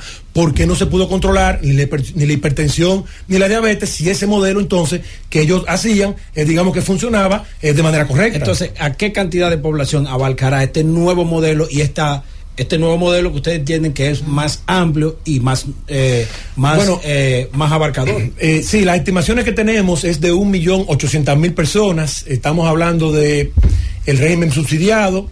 Y entonces luego del régimen subsidiado, 45 años en adelante, tenemos eh, que, vamos a decir, segmentar esa población. Y entonces de 45 años en adelante, la población que tiene ya eh, las condiciones de hipertensión y de diabetes, la población de pensionados y jubilados, que es una población que sabemos que es vulnerable porque en la mayoría de los casos, por definición, es una población de avanzada edad y por tanto deberían tener también sus comorbilidades. Y la población pediátrica, eh, que hemos identificado también que tenemos algunos programas de promese, vamos a Lugo Mendoza, al Arturo Grullón, bueno, aquí está el doctor Luis Lizardo, que es pediatra y me ayuda mucho con ese programa ya para llevar las insulinas, pero ahora esta es una visión mucho más amplia, es algo distinto porque es algo universal, ya no es un tema de que tú vas a estar incorporado en un programa, sino que es un derecho que tú vas a tener si calificas dentro de esos esquemas que nosotros hemos, eh, digamos, identificado como grupo de atención. A nosotros nos alegra oír lo que tú expresas en el sentido de que este no es un programa eh, parcial, sino general, y que viene circunscrito a las recomendaciones de la OPS, el programa HER, ¿verdad? Así es. Que, de acuerdo a lo que tú señalas, incluye también cambios de hábitos alimenticios. ¿Por qué yo digo esto? Porque nosotros aquí mismo en la mesa hemos discutido en varias ocasiones ese tema, en el sentido de que salud pública lleva lo que llaman a los pueblos la, Ruta de la salud. la ruta de la salud. Y allí hacen un diagnóstico de la cantidad de hipertensos que hay, de la cantidad de, de personas que tienen la diabetes y esas cosas. Pero no vemos una política pública del gobierno en el sentido de disminuir esas enfermedades. Entonces ayer el presidente hizo ese anuncio, pero parece que la prensa enfocó solamente la parte eh, paternalista en el sentido de que le va a suministrar la medicina a esos, a esos, a esos pacientes. Entonces la mayoría de la población se ha preguntado por qué no se implementa un programa preventivo para evitar esas enfermedades que son recurrentes en la sociedad dominicana y aumentan cada vez más. De manera que nosotros aplaudimos eso de la de que se le suministren los medicamentos, pero también, eh, y, y tú lo has tocado el tema, sería bueno hacerlo de manera integral, de suerte que incluya también la parte del Sí. hábito alimenticio. Sí, en efecto, así lo incluye y es una estrategia, una visión integral. Cualquier dominicano, dominicana, tan pronto ya esto entre en marcha, incluso ya desde ya pueden ir a la unidad de atención primaria, porque ya estamos trabajando en eso. A partir de febrero es que va a ocurrir la entrega de esos medicamentos de manera gratuita, es decir, sin pago ni copago. Pero sí, es una visión integral que trata de cambiar estilo de vida, hábito de alimentación, eh, sustentado en este modelo de OPS que ha funcionado en otros países, que está probado, comprobado, y que lo veremos al cabo de unos años. Vamos a ver cuando ya el segundo gobierno del presidente Luis Abinader esté culminando, más o menos para esta fecha, y pasemos balance a la implementación de esta estrategia, de esta estrategia, ahí es que vamos a notar entonces el impacto que ha tenido este nuevo modelo de atención que se está desarrollando ahora. Evelyn Valdera. Eh, buenas tardes, Adolfo. Creo que ha sido valioso escuchar de propio, de verdad, de los propios labios de Adolfo, que cuál es la situación. Pero yo creo que también se ha agrandado el tema. Yo creo que por el hecho de que estamos en un proceso de campaña electoral, porque para mí, en lo particular, creo que tal vez de alguna manera Chanel, que es muy activo en las redes, hasta quiso de alguna manera ser empático, diciendo, no, espérate, fue en el 2012 que eso comenzó, pero de una manera muy puntual, no como lo ha explicado Adolfo, que es de una manera integral, ya, todo un programa. ¿Cuál ha sido el mayor reto que ha tenido Adolfo a la llegada de Promese Cal? Eso por un lado. Y por el otro, hay gente que ha llamado aquí ya preguntando cuáles serían esos medicamentos que estarían dentro, que caben dentro de, del subsidio. Bueno, vamos a comenzar con esa parte. Los medicamentos son, están ahí en la guía Hearts, pueden entrar a Google, buscarlo, están los protocolos de atención, tanto para diabetes e hipertensión, pero ahí está la metformina, candesartán, hay algunos medicamentos cardiológicos también, en este caso van acompañados de las insulinas, también hay una buena, eh, digamos, eh, proporción de recursos que se va a destinar a garantizar las insulinas, que aunque a través de la red de farmacia del pueblo la vendemos a muy bajísimo precio, pero en este caso van a ser totalmente sin ningún eh, pago ni copago, entonces todavía mucho mejor, ¿verdad? Eh, claro, desde la farmacia del pueblo hemos dado ese servicio, pero ahora lo vamos a mejorar aún más, apuntalarlo aún más, porque no va, no va a tener la gente que a tener ningún gasto de bolsillo para comprarlo. Pero esos medicamentos están descritos ahí, son unos nueve medicamentos para hipertensión, unos siete, ocho medicamentos para diabetes, y entonces, bueno, ahí están descritos y ya en los próximos días se los vamos a, manifestar a la opinión pública y se va a dar a conocer para que la gente lo sepa porque también incluye que el protocolo de atención de esos médicos que están en la unidad de atención primaria eh, se va a circunscribir a esa guía clínica. Eso es lo más importante de todo. Que no es que a una persona se le va a recetar A, otro B, otro C, otro D, eh, generando, digamos, una distorsión y una gran eh, una necesidad de un inventario de muchísimos tipos de medicamentos, sino que esto con un catálogo mucho más limitado, más fácil control de inventario, más fácil manejo y también más fácil control de la salud del paciente. El reto de Promesecal, el mayor, eh, sin duda alguna, fue el tema de llegar eh, a una institución pública de salud, de garantizar salud, a través de garantizar acceso a medicamentos en medio de la pandemia del COVID-19, donde había una ruptura de la cadena de suministro a nivel global, donde había un exceso de la demanda de medicamentos y de insumos médicos en todo el sistema público de salud y también el sistema privado, porque nosotros desde Promese garantizamos también los medicamentos para el COVID al sector privado, a las clínicas privadas. Y entonces hacer todo eso y dar esa respuesta eficiente, porque la gente en ese momento lo que demandaba era eficiencia, que los medicamentos estuvieran presentes, pero también hacerlo en un momento de cambio político, en una coyuntura donde el país atravesaba una gran crisis moral, una crisis de confianza, con las gestiones de gobierno del pasado, donde la población eh, le dio la espalda a esas gestiones de gobierno porque entendía que el dinero público era manejado eh, de manera irregular, y entonces tener que hacer todas esas compras satisfaciendo la transparencia, la confianza ciudadana y al mismo tiempo también garantizando la eficiencia para que los medicamentos estuviesen presentes en el tiempo correcto, fue un gran reto. Realmente ahora, con el paso del tiempo, ya tres años y medio después, o dos años y tanto después de la pandemia, cuando lo miramos desde la quietud de la distancia, con las aguas calmadas, eh, realmente fueron tiempos muy retadores, porque eh, las vidas de mucha gente estaban en manos de las decisiones de que los medicamentos estuviesen presentes allí, pero también había una sociedad, o existe una sociedad que estaba ahí vigilante, esperando eh, cualquier decisión que nosotros tomásemos para inmediatamente, cualquier cosa fuera de contexto, fuera de control, pues inmediatamente iba a ser puesta en evidencia. De manera que eh, nosotros tuvimos la responsabilidad de tomar decisiones firmes, de hacer esas compras, hacerlas de manera transparente, de manera eficiente y de garantizar que los medicamentos siempre estuviesen presentes, a pesar también de un contexto internacional adverso, ruptura de la cadena de suministro, cierre de fábrica, cierre de línea de producción, un contenedor que duraba 30 días para llegar de China, de Asia o de la India a la República Dominicana pasó a durar 7 meses, el precio de un contenedor de 2 mil dólares subió a 20 mil dólares. Digamos que fue, eran, fueron tiempos muy rudos, pero afortunadamente, gracias a Dios, un buen equipo de trabajo, eh, la gracia de Dios nos acompañó, pudimos tomar buenas decisiones y los resultados están ahí para beneficio y satisfacción del pueblo dominicano. Elvis Lima. Adolfo, buenas tardes. Cuando el presidente anunció ayer este programa, me parece muy novedoso. Nosotros en la mesa siempre hemos tenido debate con el tema de la prevención. Lo digo por experiencia, que hay una institución con la cual colaboro hace mucho, Fundacán, Sí. la Fundación Nacional de Cardiología que dirige el doctor Tirso Roa. Sí. Lo digo por experiencia, el tema de la calidad de los medicamentos con dos enfermedades que las estadísticas apuntan de que son más que una amenaza, ya es un estilo de vida en la República Dominicana. 32% hipertenso, 18, 12 19 diabético, 12% diabético. diabético es sumamente alta para una población. Entonces me pre- le pregunto, la calidad de esos medicamentos en cuanto a la duración, no es lo mismo un paciente hipertenso real. Entonces estamos hablando de que le tomaron la presión, la tiene que 13.8, 13.9, hipertenso real. Esos medicamentos te cubren el ciclo de las 24 horas de los medicamentos certificados. Claro, son medicamentos todos con registro sanitario, con los estándares de calidad adecuados. Y también nosotros estamos trabajando con los avales de la OPS y la OMS. Entonces, eh, todo va a estar circunscrito allí, medicamentos de clase mundial, que están. Es que es un modelo de gestión que no es solamente para la República Dominicana. Y yo creo que nadie eso lo discute. Lo que yo he escuchado en la discusión es sobre la base de que quién lo hizo primero, si lo hice yo o lo hiciste tú.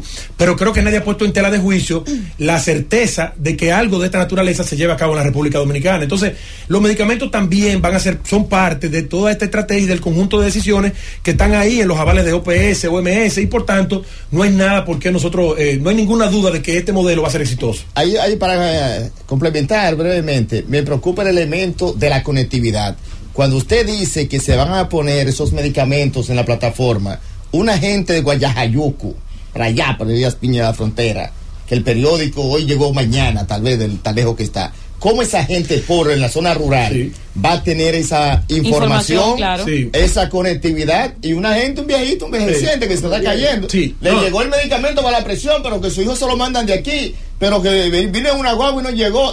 ¿Dónde? Nosotros tenemos- ¿Cómo llega esa gente Sí. a tener ese medicamento? Tenemos que seis- son los más vulnerables. Tenemos 636 farmacias del pueblo que están en todo el país, en todas las provincias y en todos los municipios. Creo que un solo municipio no tiene farmacia del pueblo y en casi también todos los distritos municipales. Alguien estaba objetando porque hay poca farmacia del pueblo. Bueno, porque en el 2007 que lo hicieron de alguna manera, estaba quizás eh, la mitad de la farmacia del pueblo que tenemos hoy. Sol- solamente, sí, creo, que hay uno en Elias Piña, que estamos trabajando en esa parte. Oiga, Eh, Piña, Elia Piña. Sí, pero claro que sí, claro que sí, ya estamos trabajando en eso. Importante. Y entonces, pero tenemos 636 farmacias del pueblo y en esta gestión se han inaugurado 93 farmacias del pueblo y tenemos otras 20 o 30 eh, farmacias del pueblo que están en vía de ejecución que también durante este año 2024, Dios mediante, la entregaremos y el año que viene y seguiremos creciendo. Pero lo que te decía es que de esas 636 farmacias del pueblo, más de 400 tienen acceso a Internet, tienen conectividad, eh, eh, también hay unidades de atención primaria que tienen su conectividad uno de los retos que nosotros tenemos es justamente garantizar que los medicamentos lleguen a la gente y nosotros vamos a trabajar para que eso sea una realidad. Sabemos que no es fácil, que hay situaciones que tenemos que superar, evidentemente no es algo tan sencillo, pero nosotros, no, no- nuestro trabajo es ese, como servidor público, yo tengo que generar las soluciones para las circunstancias que estén planteadas. Si a través del modelo que se ha estado utilizando en el pasado no ha funcionado, nosotros tenemos que buscar alternativas nuevas y garantizar que funcionen. Para eso estamos ahí. Entonces, vamos a trabajar con nuestro equipo para garantizar esa parte. Además, hemos incorporado a la DIDA. Eh, ayer estuvo participando con nosotros en el Palacio Nacional para que ellos, como atención, defensa del usuario, también puedan establecer esos mecanismos de difusión de información y de, de- decirle a los dominicanos y dominicanas que están contenidos aquí en estas eh, poblaciones que vamos a estar atendiendo, los derechos que tienen y las posibilidades que tienen también de mejorar su salud a través de estos planes que estamos desarrollando. Es un esfuerzo integral. Nosotros estamos buscando eliminar la duplicidad de esfuerzos en las instituciones públicas, que cada una se encargue de lo que le corresponde, el Servicio Nacional de Salud, las unidades de atención primaria de ese primer nivel de atención, Promesecal del rol de compra, almacenamiento, dispensación de medicamentos, el Ministerio de Salud Pública de su rol rector y de establecimiento también de las guías clínicas de atención, de los protocolos de atención. Es decir, estamos trabajando con una visión sistémica, reconociendo los retos que tenemos de frente, que son múltiples, pero esperanzado en que con el trabajo en equipo y las decisiones correctas que tomemos, podamos nosotros sacar este proyecto de manera exitosa para toda la población. Fausto Montes de Oca, su pregunta para Adolfo Pérez Muy de buena- León. Muy buenas tardes, Adolfo. Me gustaría primero aplaudir esta política. Yo pienso que las políticas sociales siempre son bienvenidas cuando se, se expandan. Que cita del 2012, qué bueno. Que cita ahora hay un plan que se ponga mucho más el programa sea mucho más abarcador, que bueno también. Me gustaría saber si ustedes tienen a futuro algún medicamento así, alguna patología, algún medicamento, esos medicamentos como el de la hipertensión y la, la diabetes, pero que también afectan de igual manera a las familias vulnerables de nuestro país, que también puedan ser incluidas dentro de este programa.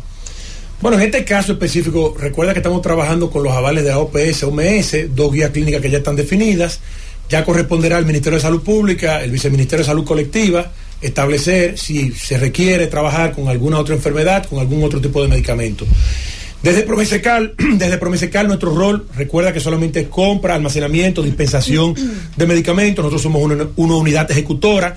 No, no intervenimos, digamos que en la formulación de estrategias ni en la capacidad resolutiva o de discusión de las cosas eh, necesarias o no por hacer, sino más bien eh, nos enfocamos en la parte operativa de dar respuesta una vez ya están definidos todos esos protocolos desde el Ministerio de Salud Pública. Si así ocurría, si fuese necesario, pues nosotros estamos bien, estamos dispuestos a trabajar para garantizar que eso sea una realidad. Isis Álvarez. Gracias. Eh, bueno, un palo tenerlo aquí, eh, señor Adolfo, en esta tarde justamente. Y eh, soy conocedora porque durante los últimos 12 años colaboro con la Sociedad Dominicana de Cardiología. Tengo una hermana cardióloga de las 15 electrofisiólogas del país, o sea que ponen marcapasos. Y conozco eh, el tema de la salud cardiovascular. Ya ustedes han dicho los informes, más de 35% de la población dominicana padece de enfermedades cardiovasculares y tenemos un 35% de hipertensos y un 25% de diabéticos y prediabéticos. O sea, eh, usted decía un 12%, tengo entendido que un 13% de diabéticos y un 9% prediabéticos. Cuando ayer eh, leía la información, entendía que se trataban de las casas farmacéuticas eh, con cierto renombre, las que a través de la fundación irían a suministrarse por las farmacias del pueblo a los pacientes hipertensos. Ya entendemos que no, que puede que tengan los mismos componentes, ¿verdad? Eh, que ustedes han descrito, pero ¿cómo garantizar que nuestros pacientes con trastorno cardiovascular puedan tener la, la prescripción del el medicamento que ciertamente necesitan y la calidad en esos medicamentos que ahora se van a distribuir. Esa es una inquietud.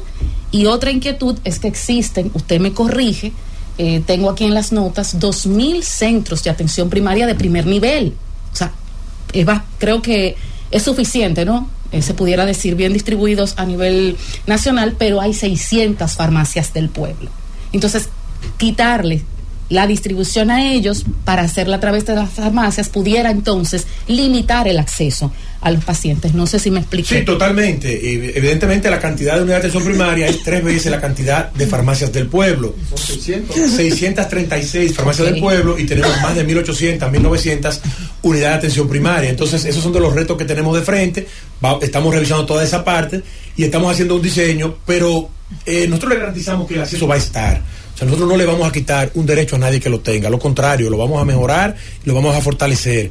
Y eh, también la atención, cuando se realice dentro de la unidad de atención primaria, se van a generar estas prescripciones, estas recetas, con un tiempo también de cobertura, digamos, lo suficientemente amplio que permita que ese paciente pueda hacer un desplazamiento a procurar su medicamento. Es decir, que no es tampoco una visita que va un- a, a ocurrir o por un día o por una semana o ni siquiera por un mes. Dependerá de lo que esté en la prescripción. Claro, al inicio los pacientes tienen que ir con una periodicidad o con una frecuencia más inmediata, pero una vez ya el paciente está bajo control, el médico le dará el tiempo que entienda conveniente y por ese tiempo para la próxima visita tendrá su medicamento de manera que tampoco ese desplazamiento será eh, un motivo o una causal para que el paciente deje de buscar su receta porque el costo en transporte pudiera ser mayor que lo que está recibiendo en medicamento. Todas esas variables las estamos analizando, las estamos mirando. Pero tenemos que mejorar lo que ya hay, o sea, tenemos que fortalecer el sistema.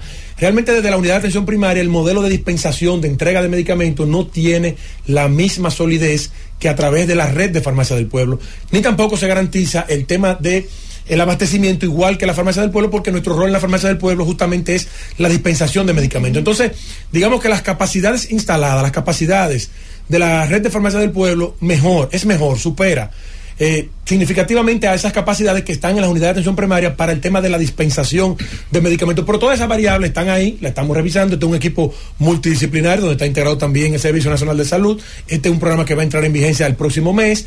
Y todos esos planteamientos, claro que sí, nosotros lo tomamos en consideración y la gente puede tener la certeza de que vamos a hacer un trabajo para facilitar las cosas y no para retroceder en conquistas que ya se pudiesen haber tenido en el pasado.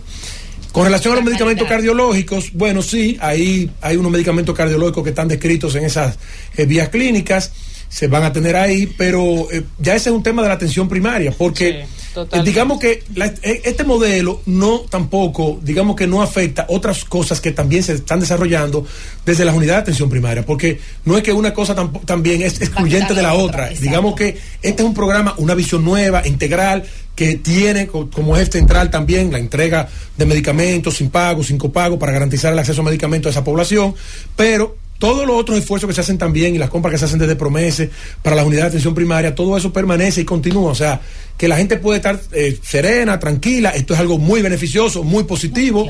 Estamos hablando de cuatro o cinco veces mayor inversión a- o quizás un poco más de lo que ocurría en el pasado. Y entonces con, este, con estos recursos se garantiza que los dominicanos y las dominicanas van a tener su medicamento y se van también a mejorar su ingreso real. Porque si tú no tienes que gastar dinero en comprar medicamentos, es un dinero que te queda para Claro. atender otra necesidad. Entonces, con el eh, permiso de nuestra coordinadora, que es uno de los factores que provocan aquí la- el deterioro cardiovascular, la gente deja de tomarse los medicamentos por el gasto de bolsillo. por el costo. El costo, el gasto O de bolsillo. Entonces, eh, eh, vamos a atacar directamente ese problema. Eh, justamente eso es lo que estamos buscando, claro, con un conjunto más de acciones, en mi caso de Promesecal, el tema de medicamentos, pero ya el abordaje, digamos de manera integral, el ministro de Salud Pública, el director del Servicio Nacional de Salud también pueden hacer una explicación más amplia de cada una de esas eh, cosas que van a ocurrir dentro de la unidad de atención primaria para mejorar este servicio. que son eh, están bajo la responsabilidad. Y, el- y- y- y la sombrilla de cada institución. Correcto. Porque aquí estamos hablando de lo que corresponde específicamente a Promesecal. Así es. Y despejando las dudas que surgieron ayer luego de esta información emitida por el presidente, porque ahora anda la gente diciendo, eso ya se da. Claro que se da. ¿Cuánta gente aquí? A Adolfo le molestamos constantemente para pedirle, ¿verdad?, que todos estos medicamentos lleguen a todo el dominicano y dominicana, pero hay que escuchar bien que es un programa nuevo y además bastante integral. Nilda Alaliz. Eh, bueno, estimado Adolfo, eh, importante todo lo que usted nos está comunicando aquí. Y el, y ser humano siempre tiende a escuchar cosas buenas y a olvidar rápido, y las malas a veces se las queda, y las guarda, y las acumula, y dice, eso ya pasó, eso lo teníamos. Pero no estamos aquí para eso, estamos aquí para seguir mejorando y que el dominicano siga recibiendo beneficio. Entonces, en ese sentido, me gustaría que usted aprovechara la plataforma para decirnos cuál usted entiende que han sido, po- entre todas esas iniciativas que usted ha realizado, tres de las que han venido a transformar Promesecal. Que usted diga, mira, estos han sido tres palos que nosotros hemos dado en esta gestión y que han mejorado la calidad de vida del dominicano. Que eso es lo que nos interesa a todos, que la calidad de vida del dominicano, independientemente usted sea del blanco, del verde, del amarillo, del, del que sea, que mejore. Ese palo. El primer palo, la transparencia, Nilda. Nosotros Mm. hemos comprado más de 40 mil millones de pesos en medicamentos en estos tres años de gestión y gracias a Dios y al trabajo que hemos realizado, hay que decirlo así, no hemos tenido todavía ni siquiera la primera impugnación, no ha habido el primer problema, la primera situación, eh, ni interna, ni que haya escalado tampoco la opinión pública, ni nada que ver. Entonces yo creo que transparencia en el uso de los fondos públicos, hacer las compras ceñidas a lo que establece la ley de compra y contrataciones, no hemos tenido conflicto tampoco ni con la Dirección General de Compra y Contrataciones, Excelente. ni tampoco tema con el Tribunal Superior Administrativo, nada, o sea, todo dentro de lo que manda la ley. Y entonces, transparencia y una voluntad de rendir cuentas, porque la transparencia tiene que ir siempre acompañada de la rendición de cuentas, porque a veces la gente no entiende por qué tú tomas una u otra decisión, pero si tú rindes cuenta, explica y la gente conoce y tiene la información en el tiempo adecuado, pues digamos que se disipa cualquier duda y la confianza prevalece. Entonces, primer palo, la transparencia. El segundo palo, la expansión de la red de farmacias del pueblo. Nosotros hemos inaugurado 93 farmacias, 93 nuevas farmacias que han mejorado el abastecimiento y el acceso de medicamentos a más de ya 800 mil dominicanos y dominicanas que viven sí. en esos lugares, sí, porque son farmacias que la colocamos ahí en la unidad de atención primaria y la llevamos a esos parajes, sectores, distritos municipales que anteriormente no tenían y le ponemos la farmacia ahí donde vive la gente. A Montecristi hemos ido ya en un par de ocasiones a inaugurar farmacia del pueblo, el ingeniero lo sabe porque yo se lo mando por WhatsApp, se lo digo, y hemos ido a todo el país a inaugurar farmacias del pueblo y ahora en febrero espero también tener la oportunidad de inaugurar al menos ocho para llegar a las 100 farmacias del pueblo, que es un número, digamos, relevante. 100, Pero va- 100 nuevas, 100 100 esperamos nuevas. En febrero llegar a 100 nuevas. 100 nuevas. De la gestión del presidente Luis Abinader. Exacto. 100 con eso, con- bueno, ya llegaríamos como a 645 Sí, por ahí. sí. Eh, pero 100 nuevas en la gestión del de, de gobierno del presidente Luis Abinader Sí. es eh, un hito que nosotros queremos, alcanzar en el mes de febrero. Estamos trabajando muy fuerte para eso. Y el tercer logro, o palo, como tú le llamas, tiene que ver con la mejora de abastecimiento que nosotros hemos podido conseguir para todo el sistema público de salud, tanto de los hospitales públicos como para el programa de medicamentos de alto costo. El presidente Luis Abinader duplicó el presupuesto para la compra de medicamentos para los hospitales públicos. Sí. Del año 2013 hasta el año 2020, eso no pasaba de 1.500 millones de pesos. No llegaba a 1.500 millones de pesos. Subió un poquito en el 20 eh, por el tema de la pandemia, el 21, pero pero eran para medicamentos, digamos, eh, destinados eh, directamente, específicamente para el tema de, Alto de la, costo. de la- no, y de la atención de los, del tema del COVID. Del COVID. Sí. Del COVID. Pero el presidente Luis Abinader el año pasado duplicó de 1.500 millones a 3.000 millones lo que nosotros ahora le damos a los hospitales públicos. Sí. Entonces, el hospital que recibía dos sueros ahora recibe cuatro. El hospital que recibía dos aspirinas ahora recibe cuatro. Entonces, ese es un paso de avance. Y al mismo tiempo también el presidente duplicó, o más que duplicó, porque eran menos de 3 mil millones y ahora son 7 mil 320 millones de pesos, el presupuesto del programa de medicamentos de alto costo, con lo cual nosotros pudimos triplicar la cantidad, o más que triplicar, porque pasó de 5 mil y pico a más de 16 mil, deben estar ya por encima de 17 mil pacientes activos. Sí. Y entonces también eh, nosotros tenemos ahora mayor, claro que falta espacio, falta eh, más personas, pero definitivamente que ahora tenemos una mejor capacidad de respuesta, más dominicanos y más dominicanas beneficiándose de una mejor salud, y los hospitales públicos también, en la medida en que nosotros podemos satisfacer en mejor medida su demanda, los recursos que ellos disponen los pueden utilizar para mejorar otras áreas y no para la compra de medicamentos, y por tanto eso al final eh, concluye siendo un beneficio para la calidad del servicio, la calidad de atención de los pacientes, que es lo que a nosotros más nos interesa. Y eso es lo que el dominicano espera de este gobierno y de todos los gobiernos que lleguen, de todos los partidos que lleguen al gobierno, que se pueda eficientizar el servicio y que el dinero pues pueda ser empleado y mejorar la calidad de vida y sobre todo la salud del dominicano. Adolfo, nosotros nos vamos a la pausa. Estamos conversando con el director general de Promesecal, Adolfo Pérez de León, amigo de la Z101, y hoy viene y vino y sigue estando aquí despejando dudas. Tenemos preguntas en nuestra transmisión de YouTube y antes de usted llegar, la gente ya estaba llamando hablando del tema. Entonces, al, al regreso de la pausa, vamos a ver si las personas que tienen seguro, por aquí nos preguntan en nuestro canal de YouTube si tienen acceso, la edad, ¿verdad? La edad, importante, y otras tantas preguntas y una queja de Higüey que dice que faltan medicamentos por las farmacias del pueblo de Higüey. Así que vamos a regresar después de la pausa, Francis, con Adolfo Pérez de León, que está en la Z101, dando las respuestas que el país quiere escuchar. Vámonos, Francis. El gobierno de la tarde. El gobierno de la tarde. 5.40 minutos en el gobierno de la tarde. Estamos conversando en el gobierno de la Z101 con Adolfo Pérez de León, director general de Promesecal, y a la gente de Higüey. Atención a la persona que llamó. Los medicamentos llegaron hoy. Hoy a Verón. Ah, Hoy, a Verón. Y entonces en el transcurso de la semana llegarán a todas, a todos los demás municipios de la provincia de Altagracia. Exacto. Eh, tenemos que reconocer que hubo un inventario, eh, Cámara de Cuentas y todos los procesos internos de garantizar eh, transparencia a final de año, que limitaron los despachos de nuestros almacenes, pero ya estamos a todo vapor despachando medicamentos para todas las farmacias en todo el país. Entonces vamos a esperar a que termine la semana. Y si el viernes todavía no llegan, ustedes nos llaman. ¿Verdad? Sí, porque tenemos que darle seguimiento y la- a la gente hay que darle respuesta. Adolfo. dice que llegó hoy. No, a Verón, a Verón, a Verón, a Verón. y- y mandamos a Verón, hacia la zona de Bávaro, Punta Cana, Exacto, Verón. pero ahí- los otros lugares no los te han llegado. Los otros municipios, pero van a llegar también en el transcurso de los días y lo tenemos, eh, lo tenemos, muy- o sea, estamos muy pendientes del abastecimiento porque sabemos que en diciembre también eh, se genera una demanda adicional y con el cierre de los almacenes por el tema del inventario se reducen un poco los inventarios de la farmacia, pero estamos trabajando a todo vapor. La población que esté tranquila, que en cuestión de tres o cuatro días, para que estén todas las farmacias totalmente abastecidas Y porque hace- nuestros almacenes están Y llenos. hace bastante meses que aquí nadie llama para quejarse de ninguna farmacia del pueblo. Bueno, estamos No despachando recuerdo medicamentos la fecha, meses. o sea, hoy eh, llamó esa persona de Higüey y le creemos porque la gente, ¿verdad?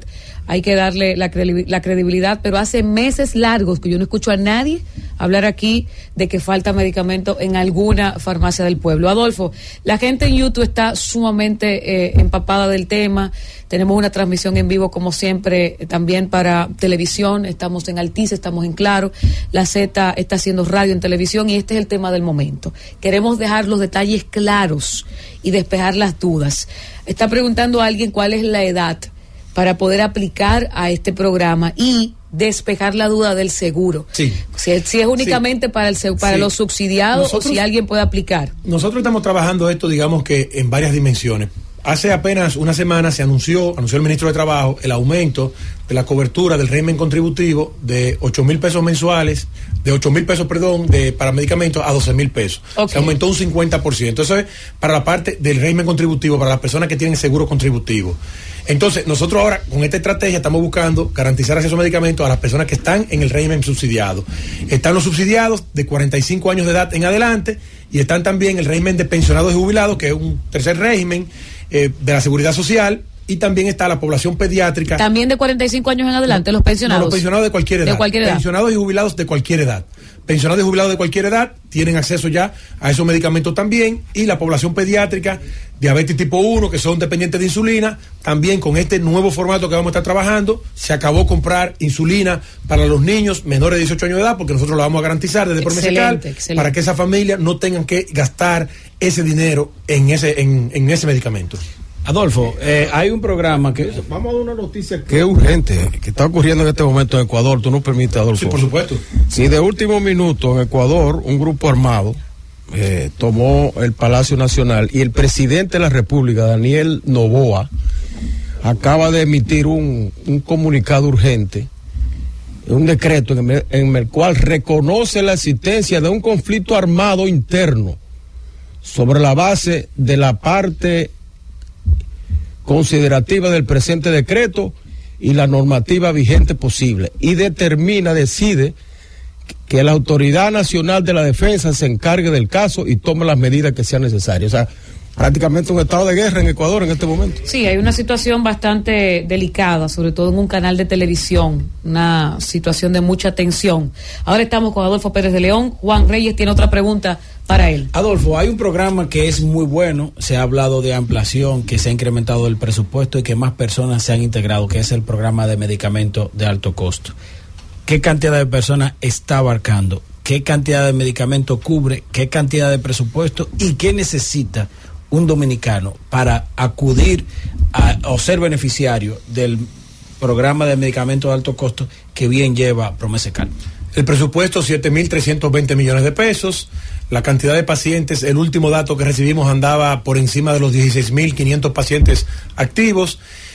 ¿Qué- ¿Cuántos medicamentos? Son 113 moléculas. Decimos moléculas porque un mismo medicamento en dos concentraciones diferentes se llama molécula, pero son menos medicamentos, pero son 113 moléculas. Y eh, entonces, eh, ¿qué necesita un dominicano o una dominicana? Bueno, dirigirse al programa de medicamentos, a la dirección de medicamentos de alto costo, que está ahí en la Ortega y Gasset con Kennedy, en esa plaza que está ubicada ahí, y entonces, o buscar en Google, pone dirección de medicamentos de alto costo República Dominicana, y ahí está el formulario, lo llena, lo deposita, y entonces se le da entrada al programa según la disponibilidad para esa enfermedad y el tipo de medicamento entonces que vaya acorde a la enfermedad eh, según la prescripción del, del médico. Entonces, eh, cualquier dominicano o dominicana que necesite, se le va dando entrada en función, digamos, de la disponibilidad que se va abriendo en el programa, porque tiene eh, el techo presupuestario, que son 7.320 millones de pesos, digamos que está al límite porque está eh, con una cobertura de todos esos pacientes que se han eh, incorporado últimamente. ¿Cuáles son las enfermedades? Y perdón que... que- No, tranquilo, que Bueno, ese programa de medicamentos de alto costo se distribuye de la siguiente manera, por decirlo de manera resumida, ¿verdad? Eh, un 40% el cáncer en sus diferentes modalidades, en sus diferentes expresiones, cáncer de próstata,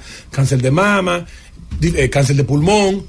Eh, otro 40% son las llamadas enfermedades de origen autoinmune. eh, ahí están enfermedades intestinales inflamatorias, enfermedades de Crohn, psoriasis.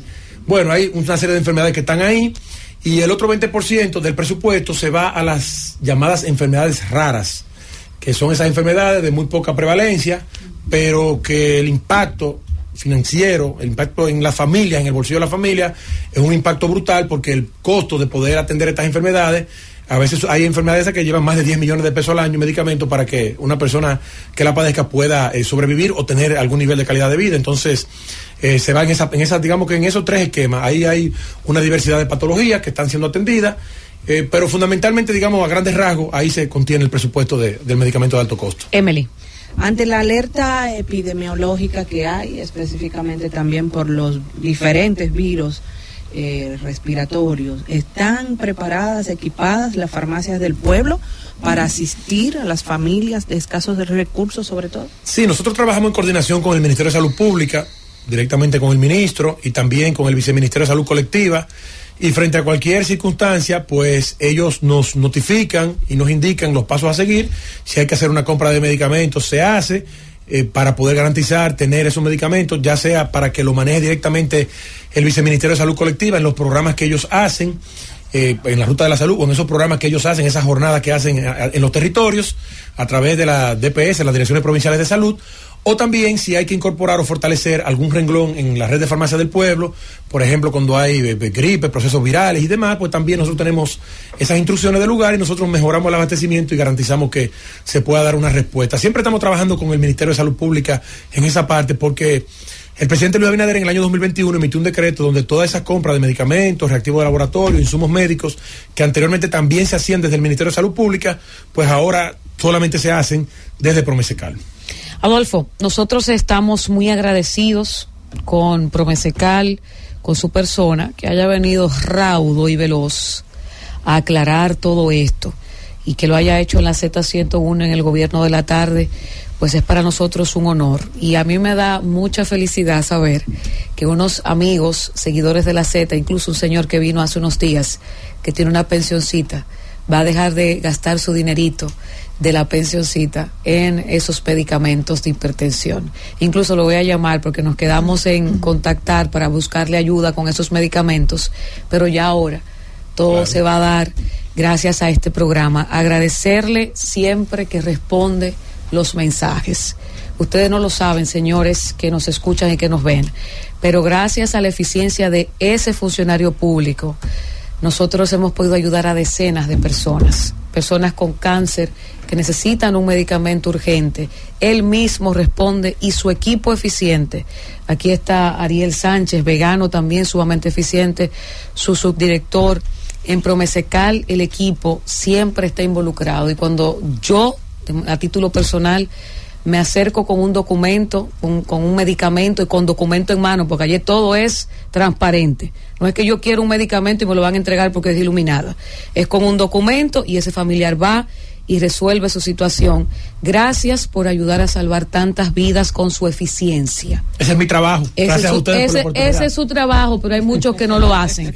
Adolfo Pérez de León, su grandioso equipo de Promesecal ha estado en el gobierno de la tarde, gobierno de la Z101, respondiendo las interrogantes de este programa que va a entregar estos medicamentos de hipertensión y también, por supuesto, va a dar seguimiento a los que tienen diabetes para mejorar su calidad de vida.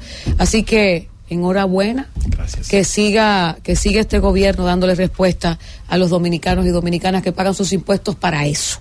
Vámonos a la pausa, Francis. El gobierno de la tarde. El gobierno de la tarde. 5.55 minutos en el gobierno de la tarde, gobierno de la Z101, luego de esta súper entrevista al director general de Promesecal, Adolfo Pérez de León, continuamos con los comentarios y corresponde el turno a nuestro compañero, el ingeniero Héctor Rodríguez Pimentel. Gracias, Iluminada. Buenas tardes, colegas en la mesa. Buenas tardes al pueblo dominicano. Señores, los acontecimientos que se están sucediendo en Ecuador en este momento son realmente eh, graves y, e inducen a una situación caótica en ese país. Y todo ha venido de la fuga de uno de, un narcotraficante reconocido llamado Adolfo Macías, alias Fito, uno de los criminales más peligrosos del Ecuador. Escapó de una cárcel y tras ese escape y por su peligrosidad, el gobierno de Daniel Novoa declaró el estado de emergencia, de excepción en ese país por 60 días.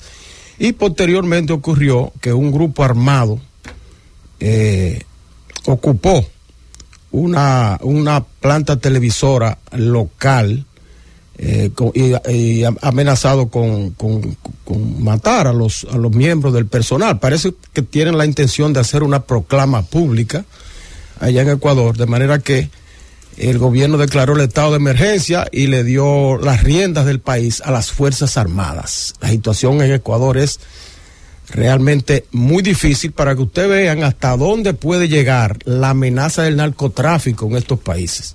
Ecuador ha sido apoderado de, eso, de ese sector y miren ustedes las consecuencias. Esperamos que, que la paz vuelva a ese país y puedan hacer la transición que, que- están logrando luego de las elecciones. Señores, por otra parte, nosotros queremos referirnos ya aquí en el país a una situación que, que se está dando de estafa inmobiliaria en la República Dominicana. Y esto no es nada nuevo.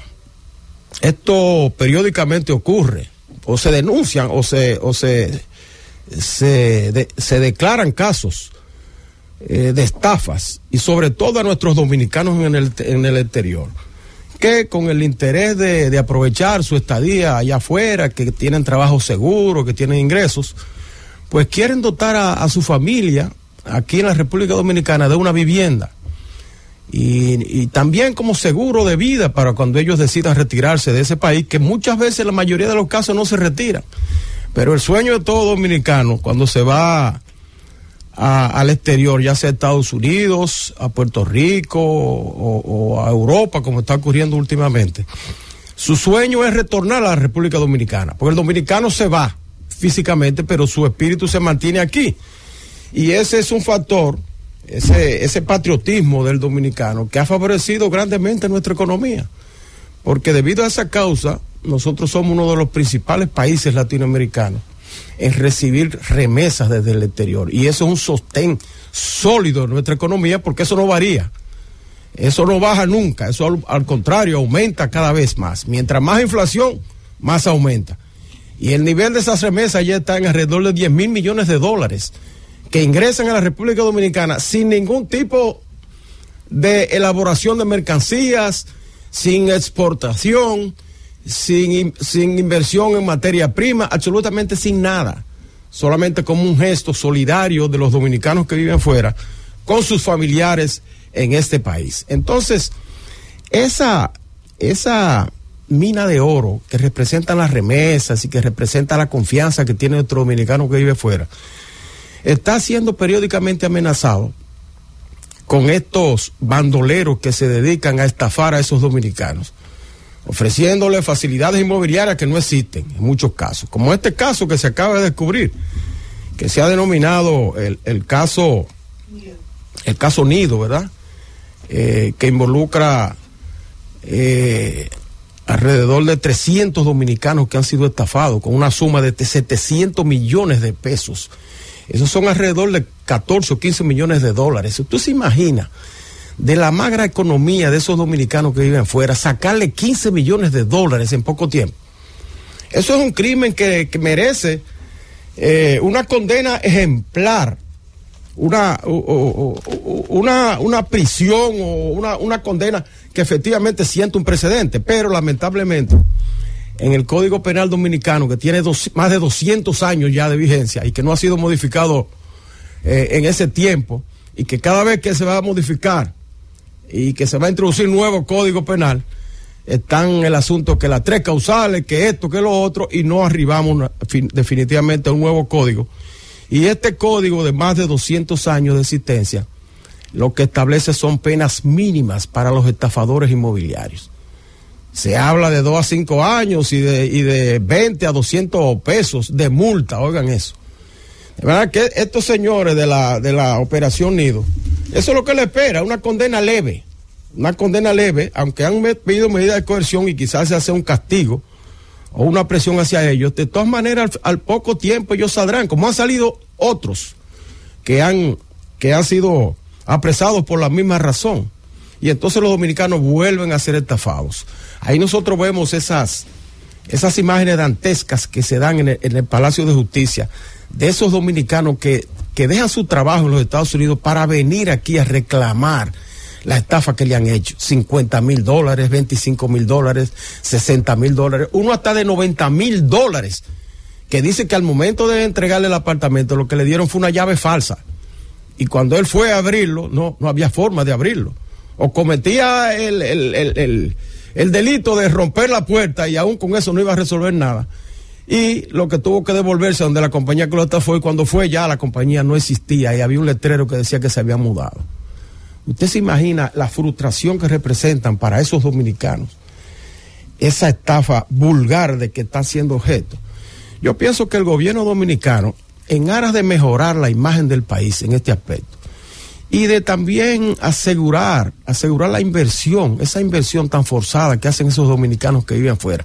Y también los de aquí, porque a, muchos de los de aquí también, eh, muchos de los de aquí han sido también estafados, de los que viven aquí en la República Dominicana, porque el dominicano es confiado y cae en todos los ganchos.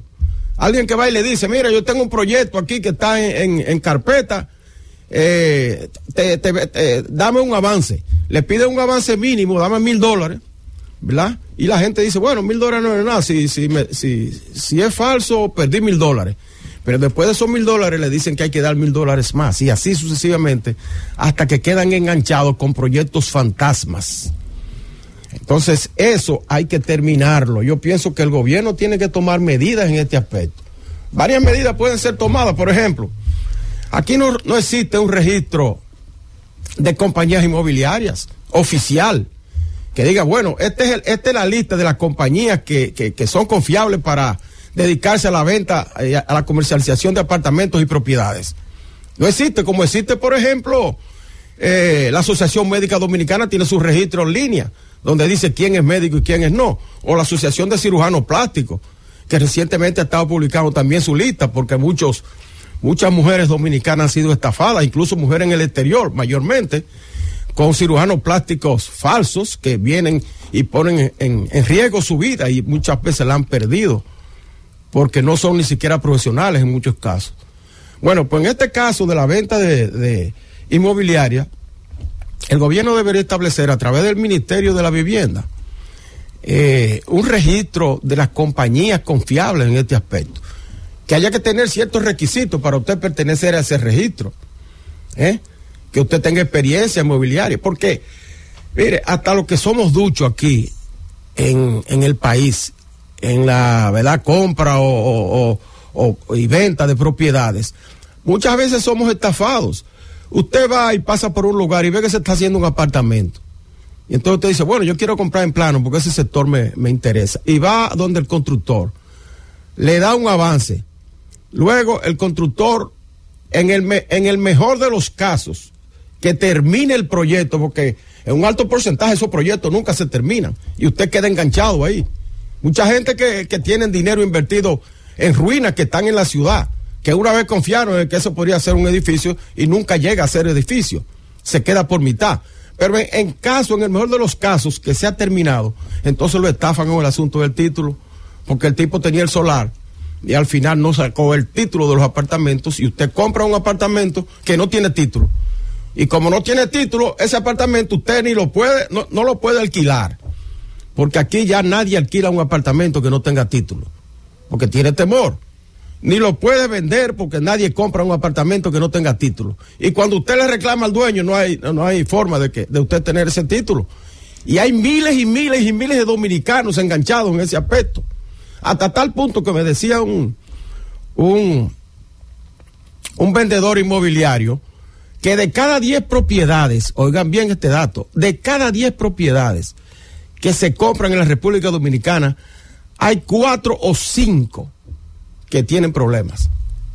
Problemas de título, problemas de deslinde, problemas de vicio de construcción, problemas de que, de que ese no es el dueño, sino que el dueño vive en Estados Unidos y, y le pasó algo y está preso. Una cantidad enorme de problemas que nosotros tenemos que resolver para mejorar, como dije, la imagen del país, para proteger a esos dominicanos eh, compradores en el exterior funda fundamentalmente y definitivamente hacer que estos bandidos pues paguen por toda esa, todas esa, esas estafas que hacen.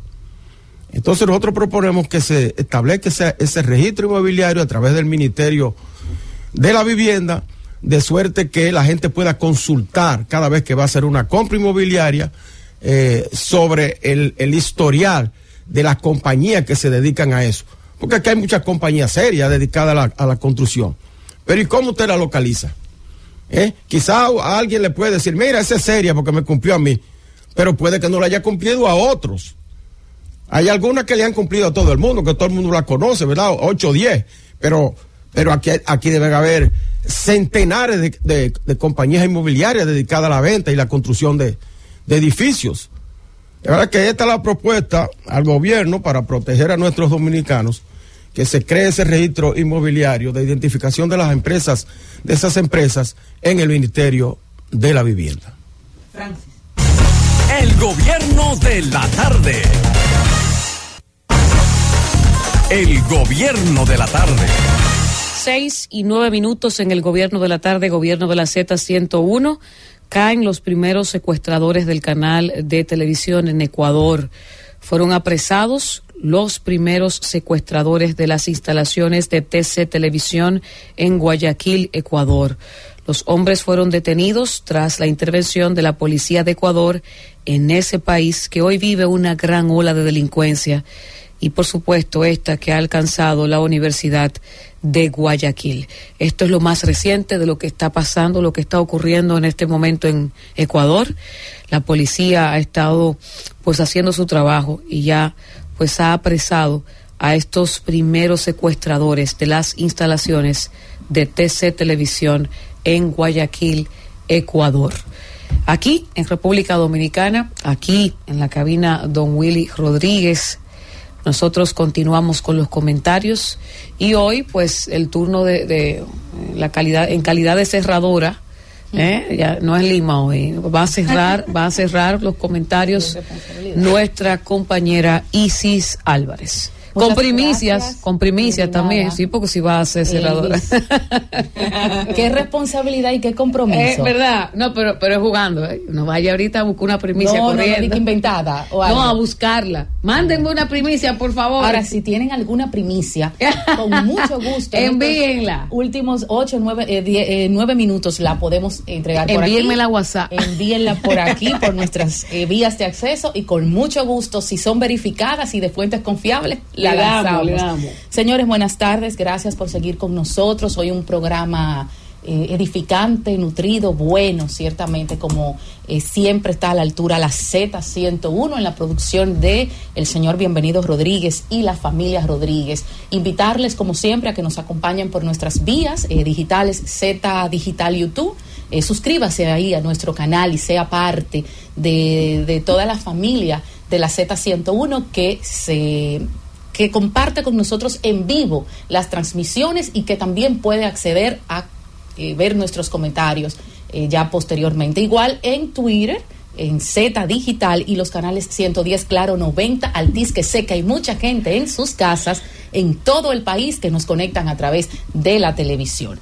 Los comentarios que desde aquí se pueden ofrecer y, y entregar eh, corresponden en muchas, en muchas ocasiones a, a bueno, a posturas de intereses. Eso lo sabemos. Ya sea que nosotros tengamos un interés ideológico, un interés personal, un interés eh, de apoyo a alguna causa, un interés pecuniario, de cualquier forma, cuando se emiten los comentarios, se emiten para fijar una postura respecto de un tema y de una causa. Esa es el, la línea editorial de cualquier hacedor o hacedora de opinión. Ese es su juicio institucional. Ese es su parecer. Y siempre y cuando esas eh, emisiones se hagan de manera objetiva, de manera respetuosa y con conocimiento que según las personas pueden tener, porque puede que tenga eh, yo o usted algún conocimiento de un tema, eh, y usted entienda que no, que, tiene otro conocimiento, pero siempre y cuando ese conocimiento tenga validez y tenga su argumento bien eh, eh, respaldado, pues entiendo que debe de respetarse la opinión. Y esa es la democracia y lo que nos está faltando en nuestro país, porque el señalamiento y el dedo acusatorio de incluirnos en una o tal organización dependiendo de la opinión que se emita Miren, eso es lo más inmaduro que como sociedad nosotros estamos haciendo. Hace años ese no era el estilo de respuesta hacia las opiniones. Ese no era el pensamiento ni la línea de pensamiento de la sociedad. Aquí se ha dicho en otras ocasiones. Si hablamos a favor de, ah, somos de. Si hablamos en contra de, somos de. No necesariamente, no necesariamente es así. Cada quien tiene su parecer y cada quien tiene su estilo, cada quien tiene su intención y cada quien tiene sus intereses. En nuestro caso particular no somos abogados. No estamos aquí para defender eh, quizás una opinión que se haga en contra de alguien que entendamos que nos puede perjudicar a nosotros o que ese alguien es muy cercano a nosotros. Aquí no somos abogados. Aquí no estamos sentados para defender a, no somos leguleyos y haciendo una, un, un subrayado particular. No soy abogada y no estoy aquí en esta silla para hacer defensas. Hago la defensa que yo entienda. Y puede alguna persona ligada a mí estar aquí siendo enfrentada por alguna persona y no que no crean que yo tengo el compromiso porque no lo tengo de defender, porque reitero, yo no soy jurista y mi posición aquí es de comunicar, no de abogar ni de defender. Dicho esto, tengo unas preguntas, que es el tema de abordaje central en nuestro comentario de hoy ya martes 9 de enero. Tengo unas preguntas en el intercambio de plásticos por juguetes que se desarrolló el fin de semana pasado, eh, muy bien intencionada esa iniciativa. La ley del Distrito Nacional, como he podido investigar y lo tengo aquí en nuestros apuntes, esa ley del distrito y los municipios tiene varios artículos. Eh, veo que el artículo 19 le faculta a las, eh, a las alcaldías dar los servicios de limpieza como realmente lo hacen. Servicios de limpieza, ornato público, recolección, tratamiento. Aquí me quiero enfocar, recolección y tratamiento. Porque aunque contempla el destino final, obviamente se realiza, pero esa recolección y, tratamiento es lo que se tiene que fortalecer desde los municipios y en los municipios. El informe de Economía Circular 2021 dice que por día estamos generando un promedio de un kilo de residuos sólidos diarios cada persona a nivel nacional. El Gran Santo Domingo, estos datos que pudimos tener acceso, y un, son datos ya muy bien conocidos, se producen 11.400 toneladas de residuos. 11.400 toneladas de residuos, la mayor eh, pues la, la, concentra Santo Domingo Este por ser el municipio más grande. Pero la proyección del Banco Mundial para el próximo año 2025 dice que nosotros produciremos 14.285 toneladas de basuras por día. O sea, el crecimiento de los desechos y de nosotros producir los desechos tiene un aumento significativo y que hay que prestarle atención desde las alcaldías y desde el Ministerio de Medio Ambiente. Cuando vemos que estudios, por ejemplo, de la Red Latinoamericana y del Caribe de recicladores, nuestro país tiene 10 mil buzos. Hay algunas eh, entidades que dicen que después de la pandemia esos buzos se aumentaron a 12 mil. Todos son informales, los buzos no son empleados formales de, eh, de los vertederos. Son personas que se acercan a los vertederos, a los botaderos de desechos y recolectan desechos que entienden que pueden luego eh, revalorizar como el plástico, como, como el vidrio y como otros materiales. El 70% trabajan en vertederos a cielo abierto, ¿verdad? y tienen un promedio de, de, ganancias mensuales entre 15 mil, 20, 25 mil pesos mensuales. Se ha creado una ley que 2020, una ley que tuvo muchos años eh, para poder generarse, mucho esfuerzo, muchas, eh, muchas opiniones encontradas, que es la ley General de Gestión Integral y Coprocesamiento de Residuos Sólidos, la 22520 y que dice que en uno de sus capítulos fortalecer lo contempla presupuesto para fortalecer la industria del reciclaje, porque el 80% de nuestros desechos tienen un valor de reva, o sea, tienen revalorización, poder de valorizarse. Esa basura es oro, es dinero, pero solamente se está recuperando un 6%. Y en ese 4% que tienen todos los ayuntamientos, que lo tienen para género, para campañas de género, campañas de educación ciudadana y salud, pero enfocándonos en la campaña o en, en la parte de educación ciudadana, son débiles y flojas. Nosotros nos, no vemos esa educación ciudadana que necesitamos para nosotros reducir y mejor manejar los desechos. República Dominicana tiene un problema gravísimo de la recolección desde nuestros hogares, la disposición y el tratamiento de los desechos. Por eso nosotros tenemos más de 1.500 eh, o más de 1.500 eh, vertederos improvisados en el país, aparte de los que tenemos a cielo abierto. Porque la educación ciudadana eh, en ese sentido nos falta, nos falta elevarnos. Aquí cualquiera eh, tiene, ve un espacio limpio, que se limpian.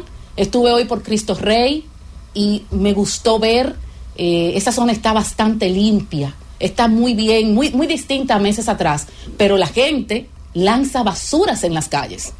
Y puede ser que las alcaldías las recojan, hagan el trabajo, pero nosotros como ciudadanos no aportemos.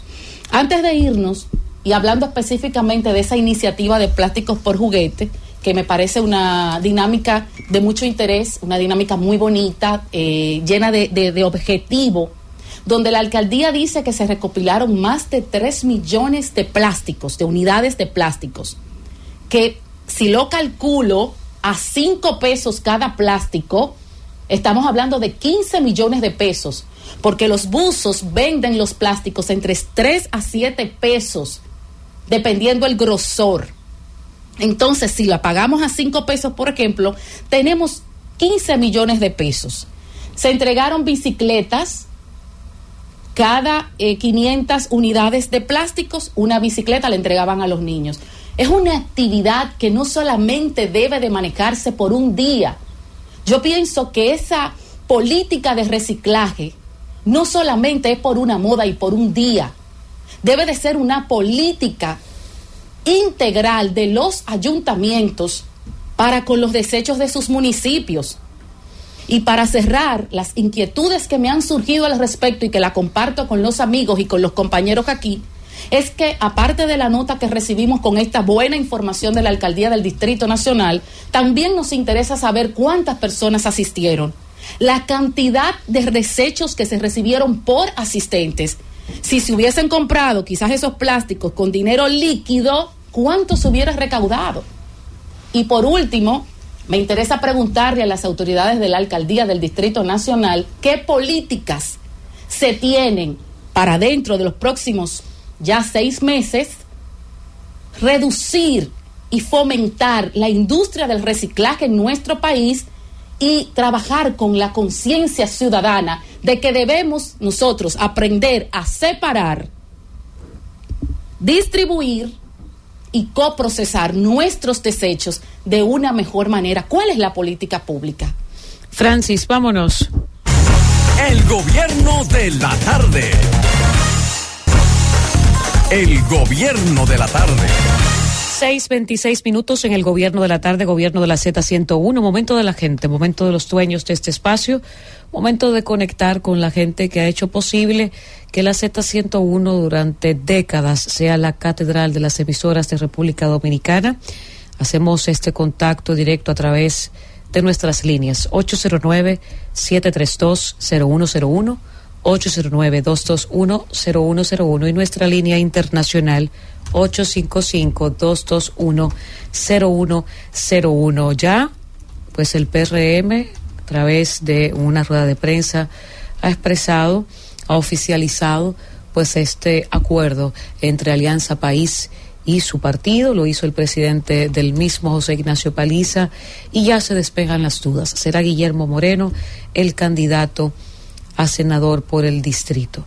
Por otro lado, en Ecuador las cosas están bastante difíciles. Estoy viendo unas imágenes de los estudiantes liberados y también de los que se encontraban en el estudio de televisión.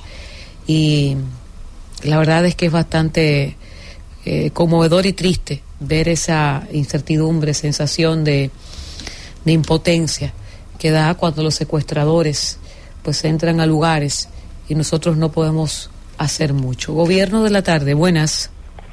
Buenas tardes, iluminada. Sí. ¿Cómo estás? Oviedo, Mirador Sur. Iluminada, recuérdate hace dos meses y pico que tú me hiciste dar la primicia en este programa que Guillermo Moreno sería el candidato eh, del distrito del PRE.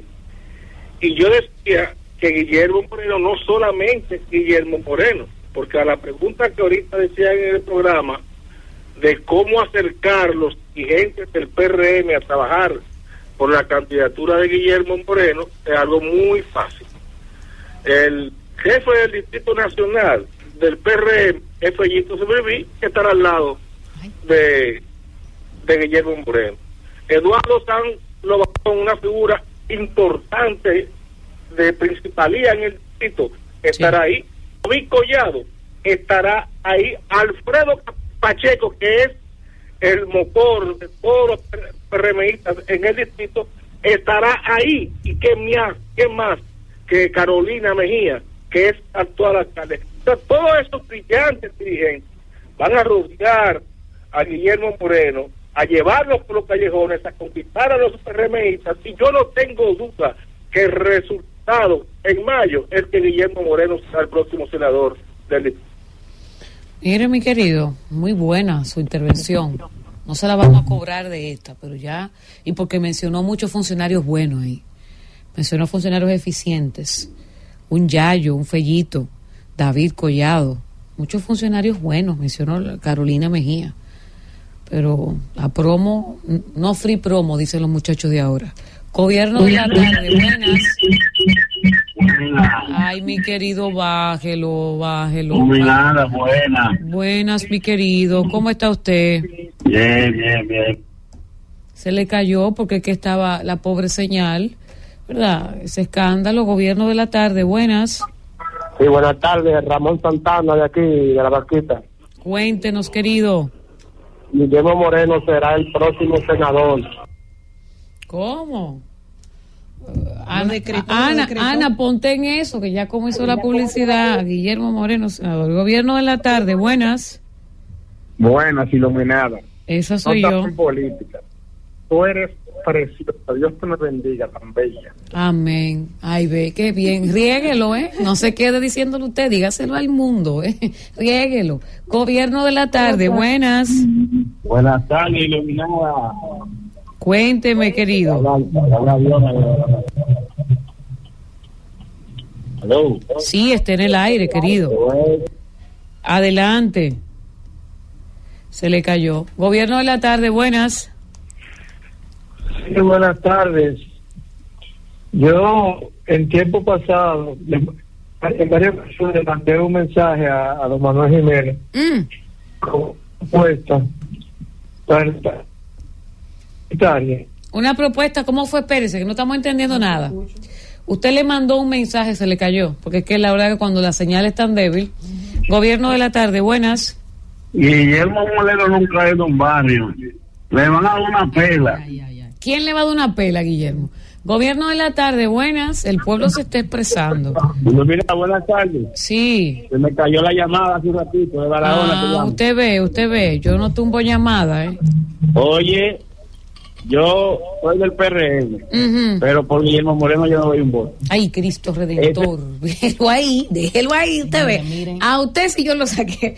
Porque ya solo hay que decir que usted muy- no va a votar por Guillermo. Moreno. Espérese, mi querido. Ese hombre lo acaban de oficializar. Dele un chance, llame ¿Puedo mañana. decir algo? Sí, claro. No, la verdad que a mí se me está pareciendo esto cuando colocaron mañana. al amigo, al, al, al- al grandioso candidato del PLD, cuando colocaron al penco, que fue prácticamente una imposición. Tengo ¿A que decir. Y mucha gente No, no, dijo, es si es por el penco, yo no voy a No, es- votar. es diferente. Y así fue. No, es diferente. eh, tú tienes que saber que el PRM es un partido organizado O sea, y que es el un PLD pa- no lo era, y es un partido y bueno yo no yo, yo no estoy hablando del PLD yo estoy hablando del PRM Pero que tú dices que es organizado. Vuelvo y Sí, repito, y te estoy recordando, te estoy recordando que es un partido organizado y un partido de líneas y de estrategia, no de gallo loquismo. Entonces, Ay, si ese es el, Dios ese es el candidato, todo el mundo va a votar a Pero, una. pero apoyaron a Gonzalo al final. Claro. Gobierno de la tarde, buenas, llamada, ¿Y llamada por qué internacional. No, no, se ganó. Manuel entonces si era de línea en Santo Domingo Ay. Este, porque el presidente quería a Manuel ahí, o me equivoco. Uh, no, no sé. Pero es el alcalde. No, no sé, no sé. Sí, bueno. Ganó. Hasta mañana, Eh, mañana ya él tiene que no, entregar. mañana no, en En par el- de días. Pero, pero es el alcalde, o sea, fue el candidato y ganó. Ya. Sí, pero en la repostulación. Sí, buenas tardes. Ah, no, porque eso es otra cosa. Espérense, espérense, compañera. No. Vamos, vamos a escuchar las llamadas y luego de la pausa vamos entonces a debatir si es cierto que el presidente Luis Abinader a quien quería al- a Manuel Jiménez. Buenas Gobierno de la tardes, tarde, buenas buenas. Buenas Buenas. tardes. Sí, querido, está en el aire. Cuéntenos. Buenas tardes. No, una pregunta. Yo quería saber cómo este joven estaba ahí, el que hablaba, el economista, que pasar. ¿Que dónde está? Sí, ¿Qué pasó con este joven que estaba ahí? No trajo mucha de ella de economista. se daba- Ah, nuestro compañero Esteban Delgado. Mire, sería bueno que usted a través de sus redes sociales le pregunte. Gobierno de la tarde, buenas. Buena. Y nada, Sí, el pequeño de papá. pequeño querido. Mira, mi amor, yo voy a votar por Guillermo, porque soy un tipo respetuoso, soy PRMista, y Daniel, mi PRMista, es votar por Guillermo. Mm. Pues está bien, Ah, bueno. pequeño. Obediente. Pequeño vino hoy, llamó y tranquilo, Pero obediente, viste, alineadito. yo estoy asu- yo estoy asustada. Ese era el pequeño, yo lo Sí, conozco. ese es él. pequeño. Todos los días. Alineadito, pa, eh, pequeño. En tres segundos más se va a disparar. No, Buenas. no, no, no, no, no, gobierno de la tarde, buenas. Bu- Buenas, buenas, ¿cómo están esa, esa equipo potente de la Z? Estamos bien, gracias bien. a Dios. Cuénteme. Sí. Eh, eh, yo quiero hablar, eh, hacer un llamado al, al director de la policía, Ajá. de que eh, ahí en el kilómetro 9, en el, en el puente peatonal, ahí a las 5 a las 6 de la mañana están atracando la gente. Así que por lo menos frente a frente, ahí mismo está el destacamento, el destacamento está como a 10, 10 metros de ahí y ahí Sí. están atracando la gente. Atención. Para que el jefe de la policía Sí. trate de, mandar- de mandar a hacer un trabajito ahí. Sí, sí, sí, sí. Aquí la Sí. Policía Nacional siempre escucha el gobierno de la tarde. Y yo estoy segura que Iván Matos, el mismo director de la Policía General, el mayor general eh, Guzmán Peralta, Guzmán Peralta, pues también está atento a la Z101. Gobierno de la tarde, buenas. Sí, buenas, Silvia. Sí, Eh, dos temitas así rapidito. Eh, no sé si todavía el ingeniero vive en el teléfono de la cabina. ¿Cómo Se fue? con la- Espérese, con la- María Angélica, espérese. ¿cómo fue? Eh, eso es la etapa, eh, la etapa simple, pero cuando son Dios mío, ellos no escuchan. Escuchen a uno, escuchen a uno pa, pa- porque no estén hablando sin sentido. Gobierno de la tarde, buenas, no se estaba Buenas- entendiendo lo que usted estaba diciendo. Sí, Augusta Mora, eh, iluminada, adelante. óigame, un, un consejo a Luis Abinader, si es que lo está oyendo la Z. No deje camino real por vereda. Todas esas bases que están sentadas, que son sus hijos legítimos, que mande esos, esos coordinadores que le hicieron el trabajo, que tienen rechazo, que lo manden a recoger, porque él tiene los votos para ganar y ha hecho un trabajo para ganar, pero que hay que hacerlo así. No Ahí están las palabras de Augusta Mora para el presidente Luis Abinader. Gobierno de la tarde, buenas. Buenas tardes. Sí, se le cayó. Gobierno de la tarde, buenas.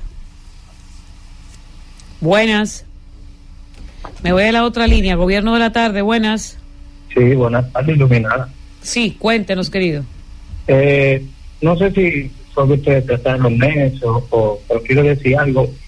Yo yo vi el video de Dio Astacio y yo lo que veo a Dio es diciendo que, que tú seas pobre y hayas vivido en una casa de ti, no quiere decir que tú tengas que morir pobre y quedarte ahí. Oye, están desesperados, están desesperados. ¿Quién está desesperado? Se nos fue. Gobierno de la tarde, buenas. Buenas. Ramón desde Guayabar de Asua. Desde Asua. Cuéntenos, Quiero querido. hacer mi llamado al compañero que por la unidad del partido que hay que votar por el candidato. Que hay que votar. Por, vuelve y llame, que le cayó. Y aprovechen ahora que Ana no está cobrando eso, que Ana va a cobrar toda esa llamada de, de publicidad. Gobierno de la tarde, buenas. Ah, pero claro. Buenas tardes, iluminada. Sí. Esto es Rubiera de Nueva New Jersey. Desde New Jersey, querido, ¿cómo está usted? Dos temas, iluminada. Dele, dele. Tu, tu belleza se debe a tu sencillez, a tu humildad y a tu profesionalismo. El hombre que te tenga a ti como pareja Pues ya les, no, Se no- cayó. No me dio, no me dio tiempo a hacerle una foto eh. al número de teléfono para ser mi amiga suya íntima para que usted riegue todas esas cualidades. No, y que yo lo ponga tengo. y ponerlo de rintón. Coño, qué vaina. Se cayó la llamada. Vámonos, Francis, que ya que, que esta cosa. Hay que chequear estos teléfonos, Francis. El gobierno de... El gobierno de la tarde. 6:41 minutos en el gobierno de la tarde. Hay que, eh, pues, eh, poner en contexto a toda la población dominicana de lo que está sucediendo en Ecuador. Sí, República Dominicana va Guillermo Moreno. En República Dominicana, pues, está dando seguimiento a diferentes casos. Eh, hace un rato, ya unas horas, nuestro compañero Juan Reyes se refería al caso de Esmeralda Richíes y bueno, también pues han salido informaciones acerca del caso de pelotero de grandes ligas, Wander Franco, incluso eh, nuestro director, Bienchi Rodríguez, tuvo acceso a una información, ¿verdad?, de un diario, de, de, un, de una plataforma, ¿verdad?, internacional que se atreve, le voy a traducir aquí el poquito de inglés, eso es bien que es bastante bilingüe, pero se atrevió a decir esta, esta plataforma que deberían de prohibirle la entrada a Wander Franco a los Estados Unidos. Por Dios. O sea, hay una cantidad ya de información que ha estado saliendo. También pues han expresado que han descargado a Wander Franco de eh, la explotación de De menores explotación y- y lavado. también de lavado de activos. Mientras eso sucede en República Dominicana y la política se activa, pues en Ecuador, señores, las cosas están bastante tensas. El presidente Daniel Novoa declara la existencia de conflicto armado interno en Ecuador. Vía decreto. Sí, y ha ordenado al ejército restablecer el orden tras varios atentados y la toma de este canal de televisión. Esto hace ya pues unas horas la situación de Ecuador que se ha intensificado. Fueron apresados dicho, sí, los de sí. los del canal de televisión. Los, se- lo- los secuestradores del canal de televisión al han parecer, apresados. al parecer, porque supuestamente hay videos rodando en las redes sociales eh, de que eh, han asesinado a algunos de los eh, secuestrados en las cárceles. Vamos a dar seguimiento a la Z101, estará bien pendiente de lo que está sucediendo en Ecuador. Recuerden que este presidente, Novoa, acaba de estrenarse en Ecuador. Acaba de estrenarse y ya tiene una situación bastante difícil de manejar, una crisis que lo va o a fortalecer o a debilitar como presidente. Daniel Novoa es un presidente bastante joven y pues es un presidente que pues, llegó a esa posición luego de la muerte de varios políticos en Ecuador, incluyendo un candidato presidencial candidato. que se encontraba en tercer lugar en el momento de las elecciones también, un alcalde. Y un en- y en alcalde. medio- en- en un meeting. Sí, sí, sí, sí, sí, en medio de una actividad política. Una situación bastante tensa la que vive Ecuador en este momento y la que estuvo viviendo cuando murieron, cuando asesinaron a estos políticos, incluyendo un candidato presidencial y un alcalde. Pero vamos a pedir a Dios que no, que no haya muertos entre estas situaciones, estos secuestros. Él ha ordenado a las Fuerzas Armadas ejecutar operaciones militares para neutralizar a estos grupos. O sea que vamos a estar pendientes de lo que sucede por Ecuador y mientras tanto por aquí. Sí. que a veces cuando nosotros vemos el panorama en Argentina, en México, lo vemos en Brasil y ahora en Ecuador y otras naciones de la región, nosotros nos decimos, aún con nuestras debilidades y con nuestros eh, con nuestras penurias que tenemos como Estado, como país, eh, qué bueno tener un- una sociedad eh, en paz, estable, un clima eh, social de tranquilidad, donde esos conflictos sociopolíticos de verdad que, que no interrumpen el diario vivir ni la cotidianidad nacional. No, que República Dominicana no se ha visto nada parecido, ni siquiera cercano, desde hace muchos años. Han sido detenidos los miembros del grupo militar que intervenía en el canal de televisión en Guayaquil, repetimos, la- los videos de los rostros, ¿verdad? Saliendo, eh, ¿verdad? La detención por parte de la policía ya estarán en nuestras redes sociales de Z Digital y en nuestro portal en los próximos minutos. Estamos llevando la información a todos ustedes para que estén pendientes. Por otro lado, eh, compañeras, ¿verdad? los varones, ¿verdad? Los varones No. huyeron. Nos dejaron. Nos dejaron estos últimos minutos sola. Eh, hay que decir que las elecciones municipales, que están ya a la vuelta de la esquina, en febrero eh, de este 2024, pues ya se están organizando desde los diferentes, las diferentes instituciones políticas y la Junta Central Electoral, pues ha avanzado también con la preparación de la misma. Hay, cuando ISIS dice ahora que República Dominicana, gracias a Dios, nosotros no manejamos esos niveles de verdad inestabilidad y mucho menos de incertidumbre a nivel de seguridad eh, De conflictos, eh, ciudadana claro. ni de conflictos políticos ni de ningún tipo. Nosotros no llegamos hasta ahí. Aquí lo, lo más que llegó a pasar fue que se rompieron una silla una vez en Sí, una actividad política, una convención. Se rompieron una silla, pero no pasó de Y ahí. que Manuel Crespo dice una después de ahí se cosa. desbarató. Precisamente, De- de fulano. precisamente por allá voy. Esa Miren, cosita. Ahorita decía nuestra compañera Nilda, y aquí se olvida rápido, que el delegado político ante la Junta Central Electoral, Manuel Crespo, había hecho estas declaraciones. Yo incluso fui quien la leí en el momento de y me hice eco y todo. Yo me quedé de dos piezas y yo le pedí a la Junta Central Electoral que hiciera algo. Le pedí incluso al mismo gobierno que debía de, de desmentir todo esto. Miren, señores, a la gente que nos escucha y que nos ve. Como dicen, eh, no sé exactamente de dónde viene la, la- la palabra, pero sé que es de, de la parte urbana. Los muchachos, ¿verdad? De ahora, los urbanos, pónganse truchos con las informaciones en los diferentes medios. Y traten de ser un poquito más inteligentes emocionalmente hablando. No, no den como bueno y válido todo lo que salga de aquí en adelante por parte eh, de personas irresponsables. No voy a decir de un partido o de otro, porque en todos los lados se cuecen habas. Vamos a ponernos, vamos a tratar de tener un pensamiento crítico. ¿Verdad? Vamos a pedir que de todo lo que se diga se presente o un informe, o una foto, o un video. Vamos a cuestionar lo que se dice, pero no es que vamos a cuestionarlo todo porque sí, porque yo estoy en este mundo para cuestionarlo todo a través de las redes sociales. Si es blanco, digo que debería ser negro, y si es negro, digo que entiendo que debería ser gris. No. Pero sí, vamos a abrir los ojos. Manuel Crespo, a mi humilde juicio de esta servidora iluminada Muñoz, era una persona a la que yo le tenía mucho respeto. Y digo tenía en tiempo pasado, porque hay que ser muy responsable para usted en un programa a nivel nacional, con alcance internacional, porque ya con las redes sociales usted llega al mundo y con la internet usted llega al mundo y decir sobre esos hackers y no presentar ningún tipo de seguimiento a esa denuncia. No volver a decir nada, pero peor aún, no poder tener nada para demostrar eso. Y desacreditar al árbitro, señores, nos puede traer a nosotros unas elecciones turbulentas y sangrientas. Y eso no es lo que de manera particular, y estoy segura que ninguno de mis compañeros, en este caso compañeras de cabina, quiere para su país. Yo no quiero que se derrame una sola gota de sangre por política en mi país.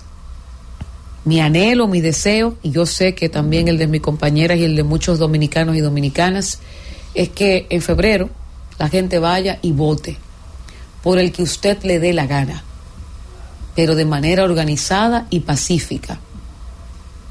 No con un tumulto ni con discusiones, no con ese apasionamiento que muchas veces pues nos trae la política, o mejor dicho, corrijo, los partidos políticos. Porque a mí me gusta la política y me apasiona la política. Pero yo no tengo apasionamiento por un partido político. Me gusta lo que se puede conseguir a través de la política. Se puede llegar a tener beneficio colectivo a través de la generación de políticas públicas, a través de una buena gobernanza, de un buen, una buena gestión municipal, de la transparencia del trabajo, del servicio, pero hay mucha gente que son fanáticos y ese fanatismo los lleva a dar un golpe en una mesa electoral, les lleva a discutir sin necesidad, porque señores, si usted no discutió en todo este proceso preelectoral, ¿a qué usted va al momento donde usted tiene en sus manitos, literalmente, el poder de darle ese chance o de quitárselo a quien está pues tratando de renovarse? ¿Quién, quién va a estar discutiendo en una mesa electoral ya cuando esa es la recta final? vaya, emita su voto tranquilo y váyase para su casa y luego celebre donde usted tenga que celebrar. Entonces, ojalá que la oposición y que el mismo gobierno no, no osen en, en desacreditar al árbitro, respeten a la Junta Central Electoral, a su pleno y todo lo contrario.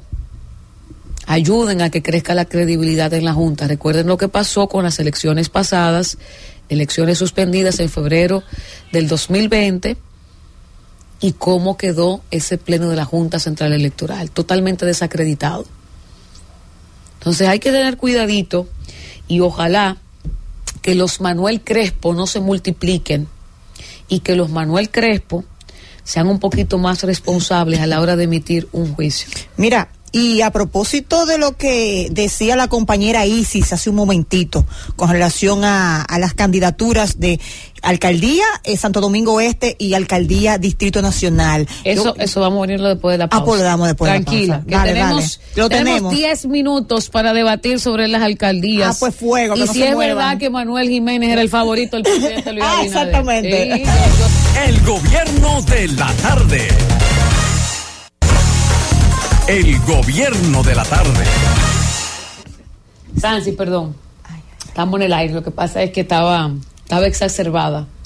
Porque la gente pregunta las cosas que son obvias. Bueno, pero nada, estamos aquí. Y Nilda, antes de irnos a la pausa, tenía algo importante que comunicarnos. Vamos a ver. Sí, porque a propósito de lo que comentábamos con relación a las alcaldías, esas alcaldías que son buque insignia, decíamos ahorita, la del Distrito Nacional y la de Santo Domingo Este, es importante resaltar a toda la audiencia que en el Distrito Nacional, con su presidente, Fellito Suberví y esa maquinaria sólida, esa maquinaria que está cohesionada, que está unida, eh, eso, eso es un equipazo. A eso súmale eh, el equipo de Pacheco, a eso súmale el equipo de, de Carolina Mejía, que también es una fajadora, y todos esos líderes que están eh, y que están articulando y que seguirán articulando, señores. Ahí en esa alcaldía eh, y en esa senaduría no hay nada que buscar, porque es que el PRMista es, es de líneas, es de estrategia, es de bien común. Cuente todo. y lo que dijo Isis. Y ahí voy, y ahí voy Que para Santo Manuel era Domingo. la línea del presidente, Y ahí que voy- yo creo que no, Y ahí voy tampoco. para Santo Domingo Este. Y ahí, no voy, la y ahí voy para Santo Domingo Este. Con el candidato Diego Astacio a la alcaldía. Tenemos ahí un Mérido Torres. Tenemos Ajá. un Adán Peguero. Tenemos un Robert Arias. Bertico. Tenemos un Bertico Santana. Sí. Y sus maquinarias, ¿eh? Sumado también al apoyo que se mostró para ambos del presidente y su equipo. Entonces, ¿era Manuel la carta preferida, vamos a decir, del presidente, sí o no? Que dijo. No, porque recuérdate que estamos hablando de unas internas. ¿Y en qué lugar quedó Manuel? En una cuarta posición. Entonces Ah. ahí es obvio que lo que contó fue el voto de la masa. Pero además hubo muchas señales de humo.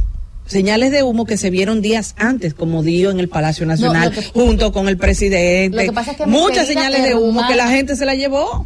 ¿Cómo cuáles, por ejemplo? Eso mismo, di- la, apertura que tenía el presidente con Dio para muchas actividades. No con Manuel. No con Manuel. Lo que pasa es que, perdón, Isi, lo que pasa es, y ya para terminar de mi parte y dejarlas compartir estas ideas, señores, pero yo no creo que el presidente estuviera conforme con, con, con, con Manuel. con Manuel. Porque el único municipio en el país, en la historia de República Dominicana, que ha tenido que ser intervenido ha sido Santo Domingo Este en Tres la veces. gestión. En la gestión de Manuel Jiménez. Entonces, mire, eso no se lo va a creer.